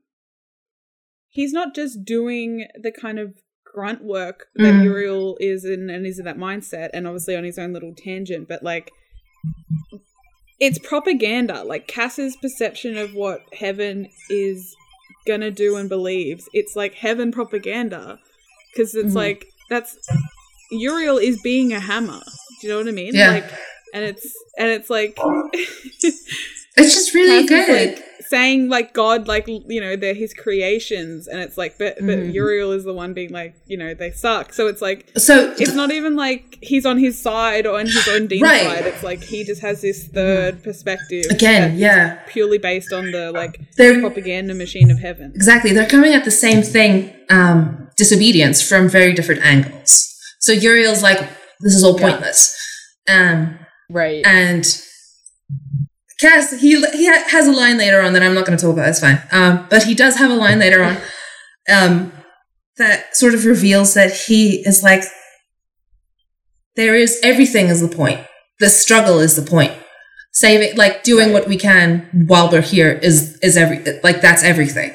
And I think that Yeah, is so. the- what is it, like the nihilism kind of Yeah, like, he- once you kind of become a nihilist, how do you move past that? And I think Uriel has gone yeah, you're all, down. Yeah, yeah, and then and then Cas is like, well, just because we don't have the certainty of a of a of God um, and trusting God doesn't mean that we can't do what we need to do based on where we are and what we can what what we can do. Oh, Um, just like what options sorry, are. like this is such a tangent, but like it's like the last time that he talks about his faith is like in season fifteen. Oh my God! with with Jack, and he says like I I found a family like basically like I found faith. Like I, I don't have the exact quote in my head, but it's like this is the first time he's kind of talking about it like that, it's like It's just so good as a through such a line. journey. As a through line. I just think I think we can we can really like that's how you get to know Cas is is through his reverence sort of for um, life and the importance of faith. Okay. I think that's it. Um, let's leave the recap there. The Cas count for this episode is nine minutes and 14 seconds, which is, I believe, the longest, although I'm missing one episode's count. I think Lazarus think Rising, I don't have that count for. Yeah, no, I don't think it's Um, nine minutes for Last Rising. No. Yeah, it's definitely not. I think it's like four or something, three Yeah. something, maybe even. I need to listen to that episode. Yeah, All yeah, um, Ella, hit us with a salt. Head enter the salt mines, please, or describe what you're putting in your heart locket. I'm gonna go salt mines first. Do it. um, so I Okay. can be shitty and then end on a better note. Good Um, call. I just said this episode was perfect. It's not. Um, I mentioned earlier that I have a lot of issues. I have a lot of issues with um, just some of the script. I think it's just a bit thoughtless. Like the, I think there's a few jokes Yeah. that kind of imply things that are a bit more Really nasty. uh, less subtle, I guess, than the, the show would usually go. yeah. I, I say usually, like I think it's just because we've watched three really great episodes where I think a lot of the humor like hits a bit better, even things we didn't like. Um, but yeah, like the the whole hit like kind of sexualizing that that happens in this tiny conversation between Dean and Sam. Like Sam is like jailbait. Um, yeah, that was gonna be my salt like, to the- Uh, yeah. and I just was like, as someone who is like 29, like Dean is 29, hmm. like if I see somebody who is in high school, they look like a fucking child. And I know that that like actress doesn't look like a child and they they're just trying to do a little joke. But it, it every time they do that, I just think I just think like hashtag not my Dean. You know what I mean? yeah. I think he would be seeing someone in high school and going, "That is a child." We see him Right. later on react to like people like Claire and people like um fucking I can't wait to get to Claire, by the way. Yeah, okay, we- just okay, wanna- okay. I'm excited. No, it's good that um, you but said you know that. what I mean? Like I I think that that that feels out of character to me, and I think it's part of the kind of um Yeah. I, they don't know what to do with Dean and being like a womanizer, and I think that's like just a misstep. I think yeah, I think they just don't Yeah. get like what it's like when you fuck a lot. Like, no offense, but um, I just, I'm sorry, like I just, I just think that they don't understand. Like, Dean does not have to dip into high school teenager well. Also, when he talks to her, he's Yeah, not gross it- at it all. Adds, so it feels, yeah, he's not gross towards her. It, it's just it yeah. feels like he's putting on a persona for Sam. If you want to read it that way, you could. But like, I also feel like it's hashtag not my Sam because Sam is the one who first says two words. Exact- That is jail so bait. real. Like, Like yeah. Sam, my Sam, Sam Winchester went to Stanford, Mm-hmm. dated hot nurse Jess, whatever. I don't know if she was a nurse, but like, Sam, A spectrum Sam. I'm gonna I'm gonna go my A spectrum Sam. I No, completely disagree there, um, but that's fair. Um, No, I spectrum, Sam spectrum. fucks. um, yeah, I Dem- Demi Sam. Um, sure. Um, So, but like, yeah, so that's kind of the vibe that I just don't like. And then, but, but like my heart locket is one of the things in my heart locket is when they bring it back and it's a weird little gender moment for Dean of like, yeah, okay. what is he saying? What is he saying? Oh, okay. You thought you were doing a joke about him. I don't know, wanting to like be with the high school cheerleader. Um, but it's like, no, he wanted. He said he wanted to come back as one. Yeah, Um, so that's fun. It's just weird. like- I'm sorry. I'm Beautiful. just like my brain is like. I've got like I've got a heart Spiraling. locket, and then like that in that's like inside one little section of the heart Yeah, and but on the other one? of the Heart lockets have two sides. yeah, I was gonna say Yeah, you can put so, something like- in the. yeah. Okay. So the rest of it is just like like we just all screamed about. Like just so much good shit happens with Cas and and with Dean and Sam and like their faith. And I just think it's so fun. Like when the show gets that right, it gets it right. Um, Mm, absolutely. we'll have plenty of time to talk about like it not um hitting as hard or you know saying as much but i think this episode they got it right This episode is truly like the epic highs and lows of watching. Supernatural. Exactly, yeah. Yes. It's all in there, baby. You got the questionable racism, the very definite sexism. Yeah. I yeah. yeah Mhm. you've got the harassing widows You've got the You've got the That one That that's isn't even grieving enjoyable, though. wrong. Like that's that's one of the epic highs. no, that is one of the highs for sure, for sure. Um, another high that I've got in my notes is there's a certain part. I think it's when um Dean notices one of the creepy masks in the art room. oh, that was good. Uh-huh. Freckles. He's got Oh. freckles for days in this random shot. I just have in my notes. Oh my god, freckles. Sorry, this is Um, the difference between de- being a dean I'm so sorry, I but like, didn't even think about the the the the the. Hang on, I got. I was skipping like, No. like a Hang on. You're good. The um, Jesus, I'm so sorry, but the emphasis on Dean's freckles in fandom is genuinely offensive to freckled people. I don't want to say a damn thing about Dean's freckles ever again in my goddamn life because you can't see them most of the time. Ella is Like, being I've had it with Dean freckles. I'm coming out as a Dean unfreckled trooper. Okay, Dean does not have freckles. He has freckles. Because I know people who have freckles. Okay, but like Some of my best friends have freckles. Okay, as somebody who is a dark blonde, pale freckle like Jensen Ackles, he's pale. He that motherfucker got fake tans. Anyway, Ella. as someone with the same coloring as Jensen Ackles, he has freckles. I have to tell you something. I can't see your freckles right now. So I don't go outside. Every, I just, I just These like are every time people Okay, describe somewhat. me as like so freckles, Yeah. it's like yeah, I see that. I disagree. I, I don't think you would notice it from across the room if you were sitting with him at a at a table, maybe. Um, I'm gonna. Am I gonna have to like screenshot? I didn't realize I was gonna have to like freckle truth on the mic right now. no, no, Like, no, no, no. Come on now. I'm fight, here for fight you. for your life, Ella. Fight for it. I'm here for you. Um, It's real. I'm just saying, like, if you were to describe Dean or Jensen Ackles, because I do recognize that he plays Dean. Whatever. Sure. um, I don't think Actors aren't real. in the top five physical traits you would ever include that he has freckles. Okay, I will. I will give you that. I'll I'll agree. It's often one of those traits that gets a bit. Uh, what do you call like Like, overfied. modified? It's overblown, I think. I think I'm just like sick of because of where I exist in uh on the internet and stuff. I'm I'm like sick of it. I've had enough. I love it. It's cute. I On freckles, to your see Dean. I put less makeup on that man. I want. I agree. That's nice. Um, More makeup. I don't want to see one. I feel like I'm being torn freckle. apart, guys. This family. um, no, I, what I wanted to say that as you were you were saying that that's a good scene, and I was thinking it's cool because the mask looked like like somebody's eyes are melting and like their whole face is fucked up from like fire or whatever. Like that's what I was gonna bring up about the scene where you can see his freckles. apparently. Allegedly. I know that Ooh, reminds him of It hell. kind of. It, the the mask kind of look like.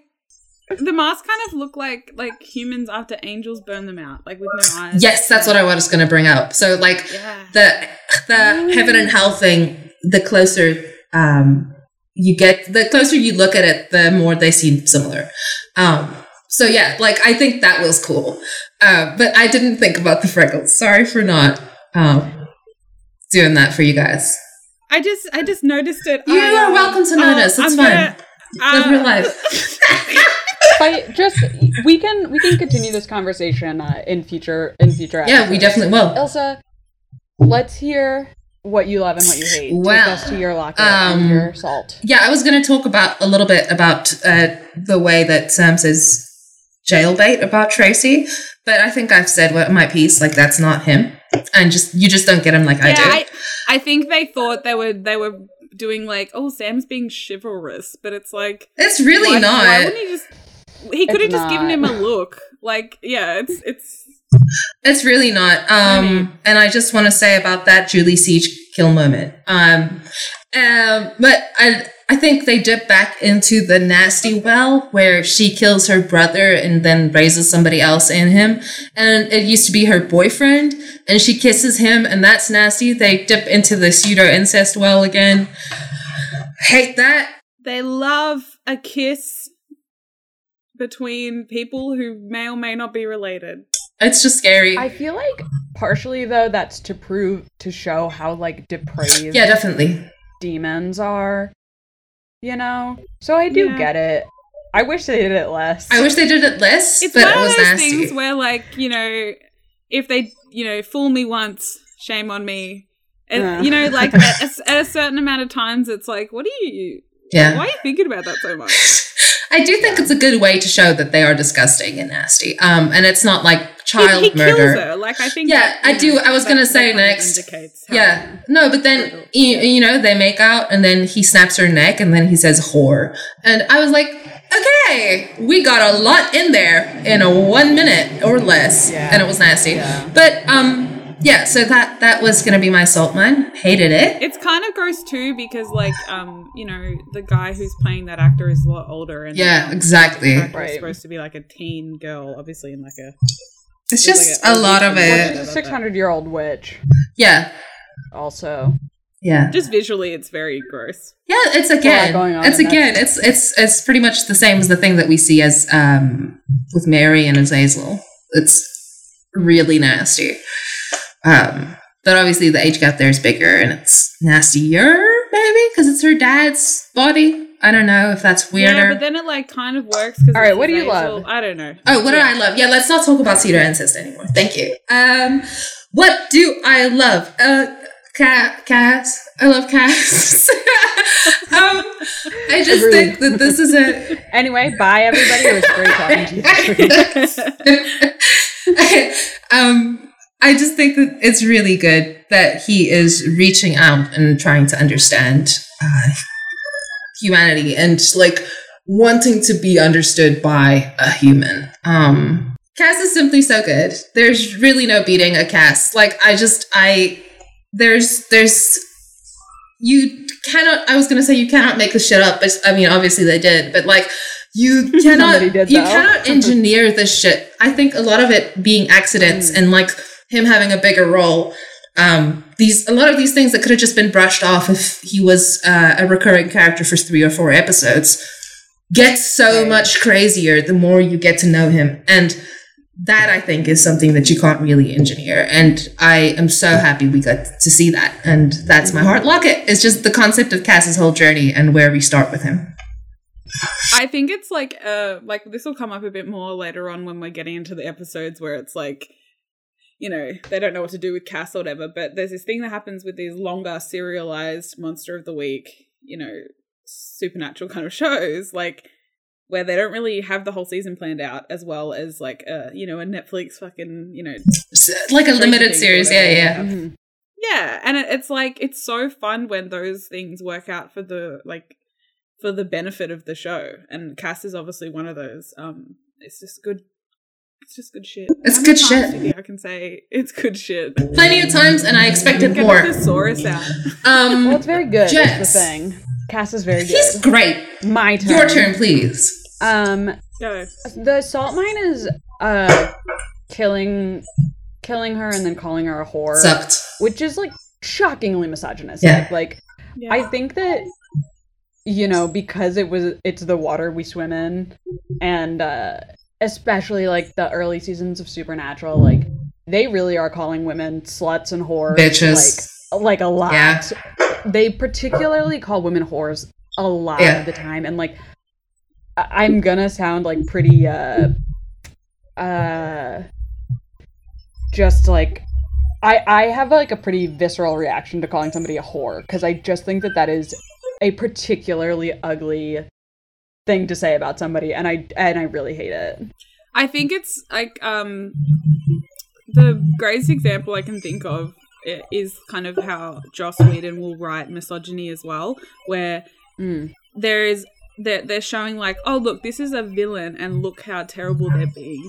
But then they co-sign a lot of other misogyny Yeah. alongside that. Yeah. so it's like it's a mixed message. And i think yeah it's they're trying to be like oh look this bad guy like used terrible language. And whore is one of those kind of biblical like yes. old school Right. insults. And so it does kind of make sense for him to say that. But it's when you have it all on top of each other that it is it just doesn't sit as well as it could.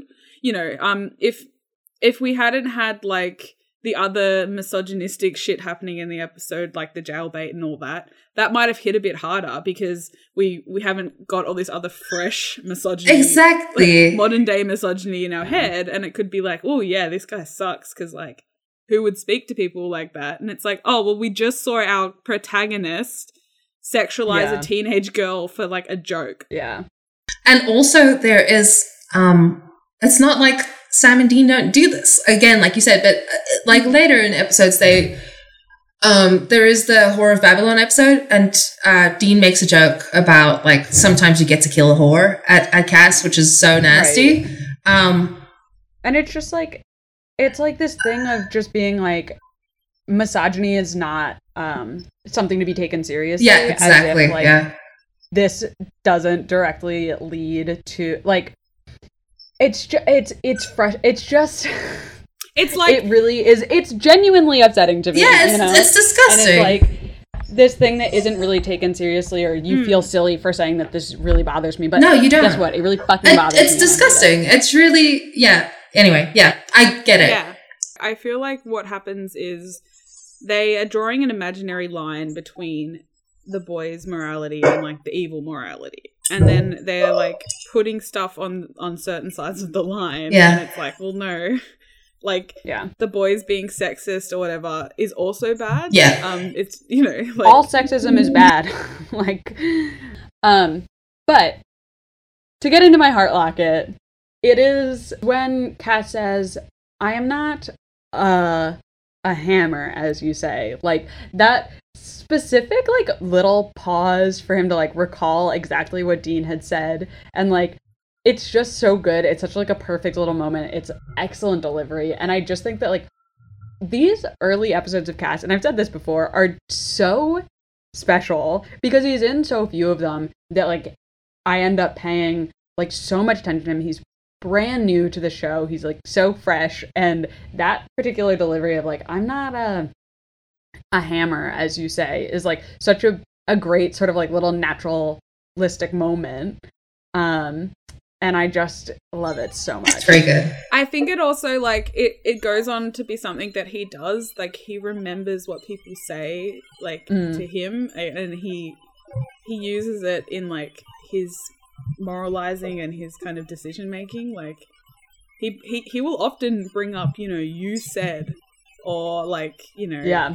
Cuz he remembers. He was there. He remembers everything. Stop it. We can't get into that right now. I'm gonna Stay tuned. Stay tuned. six. Um, when we get there, 20, whatever.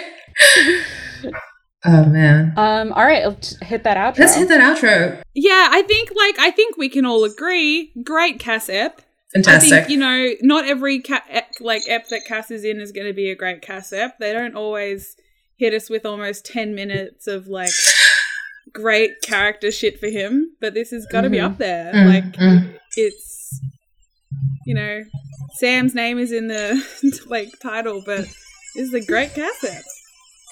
Mhm. It's fantastic. I love I love to see it. Sorry, I just had to pick up my cat because she was messing with my sound card. So Do I, not apologize. she's got Don't you dare apologize. never. So we are going to be missing one episode. Um, we're going to be skipping 408 Wishful Thinking and coming back.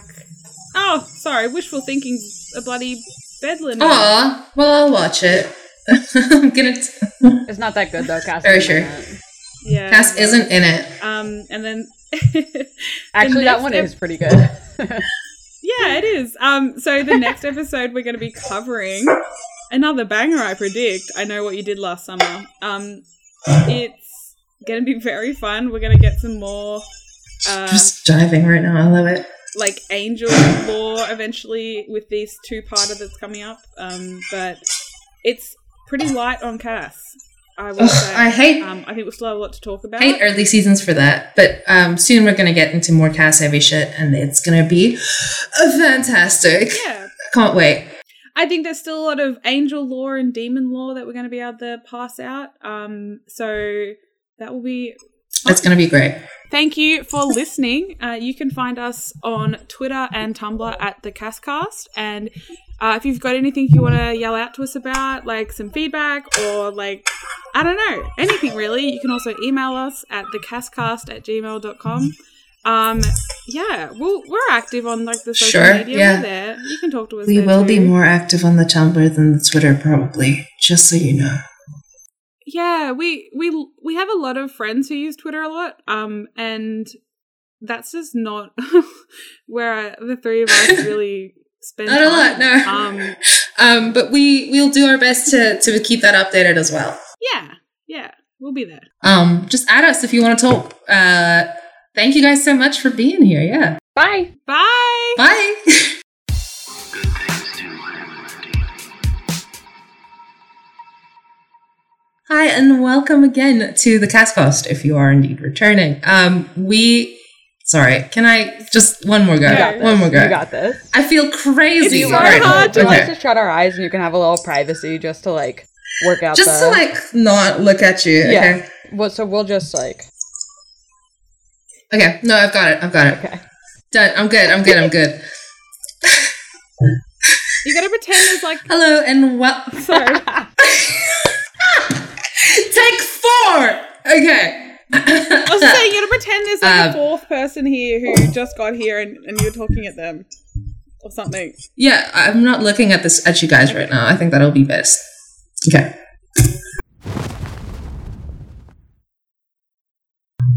Just like heat. Hi. Sorry, my cat's here. It's very cute. Jack says hi. Jack. Jack, baby. Jack, say hi. Say hi to your aunties. Say hi to your aunties. Can can we uh we'll include uh links to pictures of Yeah, Jack for sure. She's great. Sure. She's a little orange cat who's growing a lot. Oh my god. Look at how big she's got. Anyway, um, I'll give I give this a uh, A plus, ten out of ten, five stars. right. She's Oh, great. oh, Um, Jack.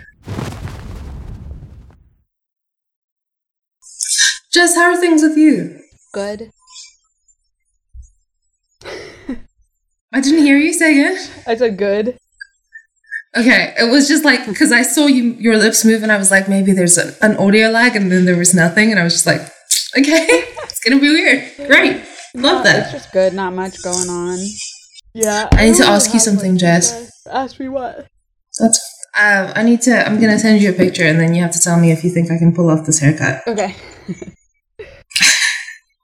uh, picture in your head have you seen have you seen um uh Hugh Grant Yeah. I've seen in um you've seen him Yeah. have you seen him in Maurice Yeah. Have you seen? Yeah, can you? Do you think I can do that? That's that's the question. And not only do I think you can, I think you should. I think I should as well. Yeah. I'm just worried, like because I don't have. I was talking to Ella about this a while ago, um, but I don't have the features that that man has. Where because he has like a strong nose and like a strong brow, like a very like sort of Roman uh, thing going yeah, on, but if you you need will. to get on your floppy hair shit stat. Okay. I think it's time because I'm getting tired of this. I'm Yeah. getting very, very tired. It's just not. It's not for me. And I don't love it. In fact, I don't. Yeah, I hate it. I would say. I would go so far as to say. So maybe I just go short again. There was this one time. I do have pics of when I had short, short hair. Hold on. Because I used to have a buzz cut. I miss those days. It was really fun. I remember And then when it was that. growing out. you Yeah. should, you should get that again. Oh my god. I'm gonna, Okay. sh- I'm gonna show you a picture. Oh hey, I'm gonna show you a picture of from when my hair was growing out, way back when. I've showed I've shown you this. Ella, oh, I'm sorry. That's okay. I will look at a picture of you again. Aww. Okay, well here we go. Um. Sure, whatever. Who gives a shit? It's just this old one, and I think because my I think my hair when it gets when it's short, it's spiky rather than no. But I had product in. Yeah, because your hair's so um, big. floppy. It is pretty thick. Did I ever tell you I had a time when my I had the sides of my head shaved? That was fun. So Wait, now I have to share pictures of that. I think that was my hottest look, maybe. I should go back to this. Why don't I cut my hair Yeah, like this that's again? such a look. It was a good look. I'm doing it. I'm doing it. I just need someone to help me do the part because I did it last time by myself with like two mirrors and a. I did it. I was really extreme about it. I got like a, I got an actual razor. I did the buzz and then I was like, I don't think it's close enough. And then I got a razor and like sculpted it down. Oh my it was God. crazy. Yeah, it was pretty good. It looked good though. I enjoyed it. it's definitely a look. I'm going back. My hair's long. It'll be done. Uh, it was really funny though, because every time I would, this was right before. This is also not going in the outtakes, if you guys are wondering. but right before I got institutionalized, um, when I was really depressed. What are you talking about? this um, is peak outtakes fodder. Getting institutionalized. Well, sure, why not? Just like I got in October, November of 2020, I got, I went to a mental uh, hospital, uh, psych ward, basically. Um, and uh, I got, um, shit, what is it in English? Uh, ECT, uh, electroconvulsive therapy. Yeah, they, um, it it just fried my short term memory. Like I made a couple of friends when I was there, and uh, they will ask me stuff like, "Oh, do you remember this?" And I'll be like, "No, I don't." I wonder why that is. Um, it made me really sleepy and like, well, because they shock your brain, dude. That's it. is it just kind of like almost going through like trauma, like a stress response, so it doesn't hold on to stuff? Or like, I don't think it's traumatic. I just think it's like a, a neurological thing, like a physiological thing. Um, like they they do be putting shocks through your brain, um, and it makes you really um, disoriented right afterwards. Uh, so, like my roommate, who was this older lady, she would. Um, she, I would, they would wheel you back because you'd be so out of it. So they would put you in a wheelchair and wheel you back to your little room, and I'd like, and then you go to sleep. Um, and um, yeah. Anyway, so they they would wheel you back, and sometimes I would I would like be like, I'm gonna get in bed, and she was like, No, you still have the gel in your on your head. You're gonna get it on your pillowcase. Remember, you said you wanted to take a shower first because you didn't like it last hmm. time when this. And I was like, shit, all right. And then other times you would blasted your brain, dude. they just blast your brain and it no, helps. like, it's crazy. nurse being like, "I'll h- help. I'll wipe that off for you." What, like, I mean, I think they could mostly, but most of it's in my hair, and then some of it was on the side um, where I had it shaved, so they would wipe that off. that's convenient that Um, you shaved it for them. yeah, it was Yeah, like that I didn't really realize that was going to be a thing. Um. Anyway, so it was. uh it was just it was just a funny time and sometimes i would like touch my head and be like am i fucking bleeding and then you pull it away and it's like no this is fuck it's surgical I lube really if like you the will short haircut, the top one that you sent. yeah Yeah, it's good. it's good it's a nice look do you not like the bottom one Yeah, the fact that I didn't say that I like it means that I fucking hate it. I think it's disgusting. i'm asking i'm asking which Yeah, one like- you I've seen that one before. I like it. I, I haven't seen the short Thank hair you. before. I'm- I've seen yeah. the undercut before. You have. I remember that now. Maybe. um, no, but the short hair was. God, it must have been like what twenty. I don't know. Maybe. Should we get into this fucking Sometime. podcast? Let's fucking go. Can we do the outtakes? What have you guys been up to? Um, not much. I helped my dad rebuild our patio this weekend. I'm pretty fried. That's not not much. That's that's kind of cool. You're right. It dope as hell. actually And was you had much, and I didn't love it. you had um you had two Orville Peck concerts in the past week or so. yeah, two it weeks. Ruled. It absolutely ruled. You're not pecked out. It was crazy. Um, no, I would go again right now. Never. I need to get. Uh, I got my mom an Orville Peck T-shirt. She loved cute. it. She she was Nice. obsessed with it. And then my dad was like, "Why didn't you get me one?" And I was like, "Okay, Jesus Christ, I'm not made of money, you people." Jesus. Fuck! Holy shit! Get off my dick, maybe. I know. um. So I don't. Yes. Also, he has never heard a Orville Peck song. if he did, he You're like, not gonna help him be a fucking poser. What the hell? Exactly. Exactly. Oh man, I should listen to more uh, more Orville Peck. Yeah. Everybody. Uh, should, more really. Orville Peck. Peck. Um, Listen to but I a- Kalahari Down because that's you know South Africa. You're in South yeah. Africa. Did you? It's very cool. Did you know the Kalahari is actually just like the easier pronunciation that like white folks came up with? It's actually Kalahari, um, which is very funny to me. Yeah. Well, he doesn't say it like that in the song. He does just say Kalahari. No, he's. I don't think he would. Uh, most people don't because they refer to it as the Kalahari Desert. Um, uh, it's a lot easier on the English tongue, Yeah. if you will. Um, but it was funny to me because when I was a kid, I thought that those were two separate places, and that they sort of were to, like close together, but one region was a different region to the other okay. region. Uh, the same thing That's But happened yeah. like me. cute kid thing. We um we Yeah. have like Ayers Rock and but it's like its proper name is Uluru, and I just Mhm. until I was like a teen thought they were two different things. I thought I, I thought there were two different things until I was like 19. So yeah, it's crazy because like it, some people will use both names. Um, like my granddad would use both names, just like Granddad casually or whatever. He's just off the shit. Um, but and I didn't realize that he was referring to the same place. Just if he felt like pronouncing Yeah. that Mm. ah. What's That's crazy. Isn't it funny how language works? guys? What's up with us? Um.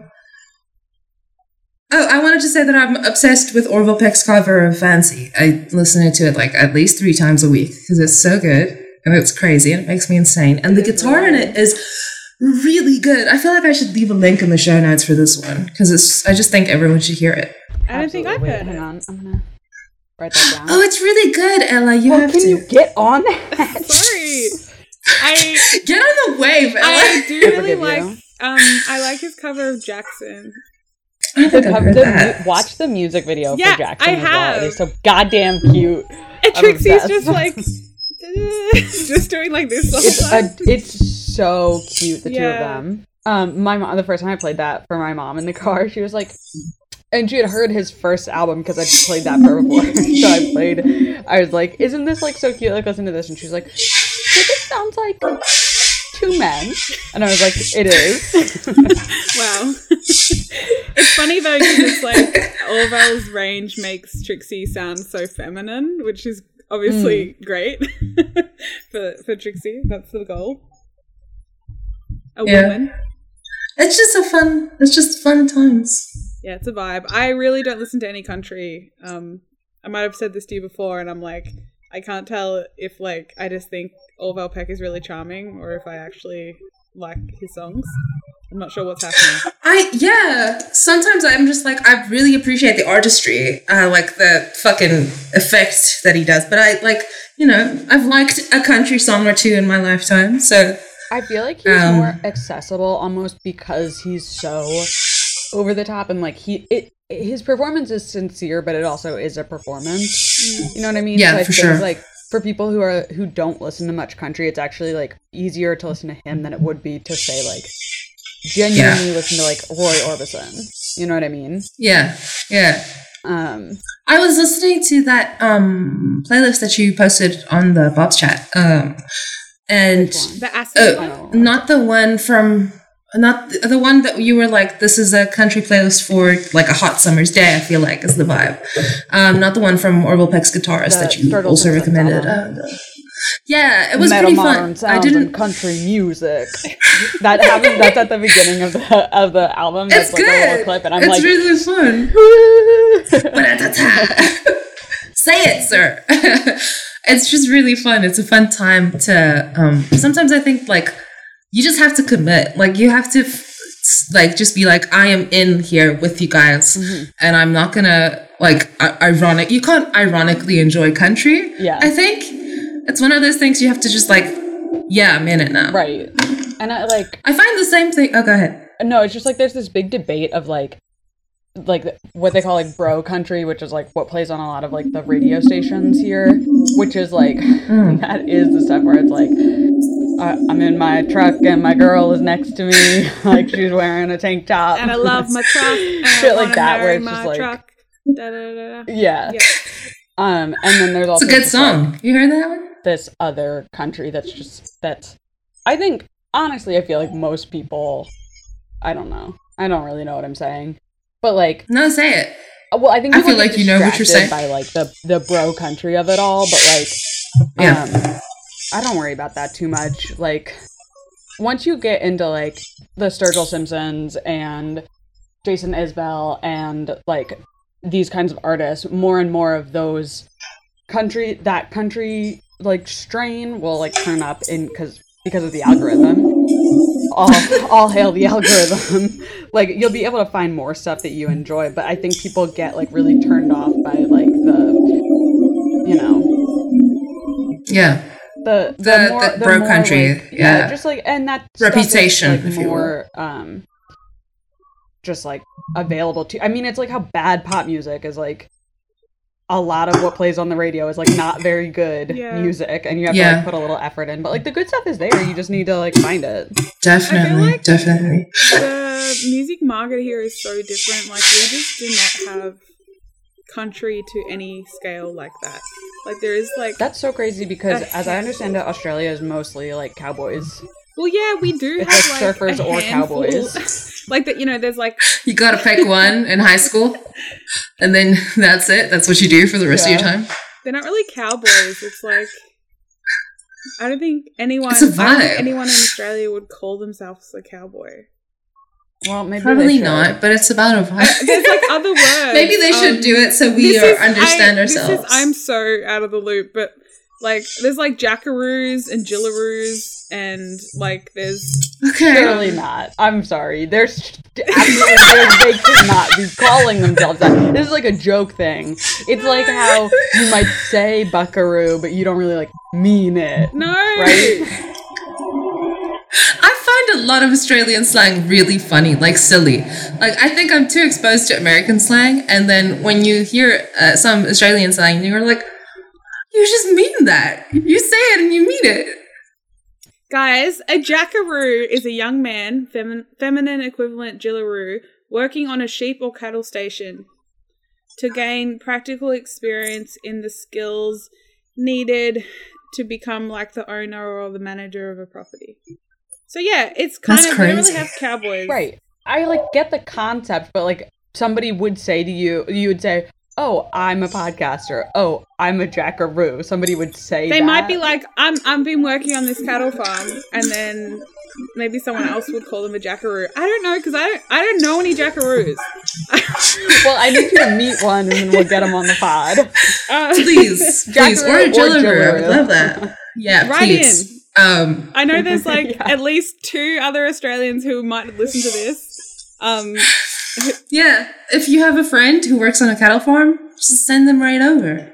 They don't even have to listen to the podcast. We just want to ask them some people questions. who like would wear a hat and wear boots and like work on a farm usually just call themselves farmers. yeah, Um, like To even- be fair, Yeah. I don't think anybody working on a ranch in the U.S. would call themselves a cowboy. Really, it's a cowboy. like Well, they Yeah, would say call like themselves I'm a rancher ranchers. or whatever. Yeah. They may, they may, Yeah. but like I don't think. Again, I'm. Imagine if Oh you- well, like Yeah. I guess. Sorry, that was like I. That was a derailed tangent, but I was just saying like we do have like a country the whole thing. station and like stuff, but and there's like a, a small industry, but just compared to like other genres of music, it's a blip. yeah, Like there's no crossover. no, that's fair. like pop country acts, like you know, getting played on mainstream Yeah, radio or anything like that. That's the music scene here is a little bit confusing. I'll be real. I haven't actually listened to the radio in a really Yeah, long what time, so I don't really know what's going on. I on. was thinking like I don't know like how big country is here really. It's just that it's not anywhere in the mainstream. So like Yeah, that's basically yeah, that's basically it.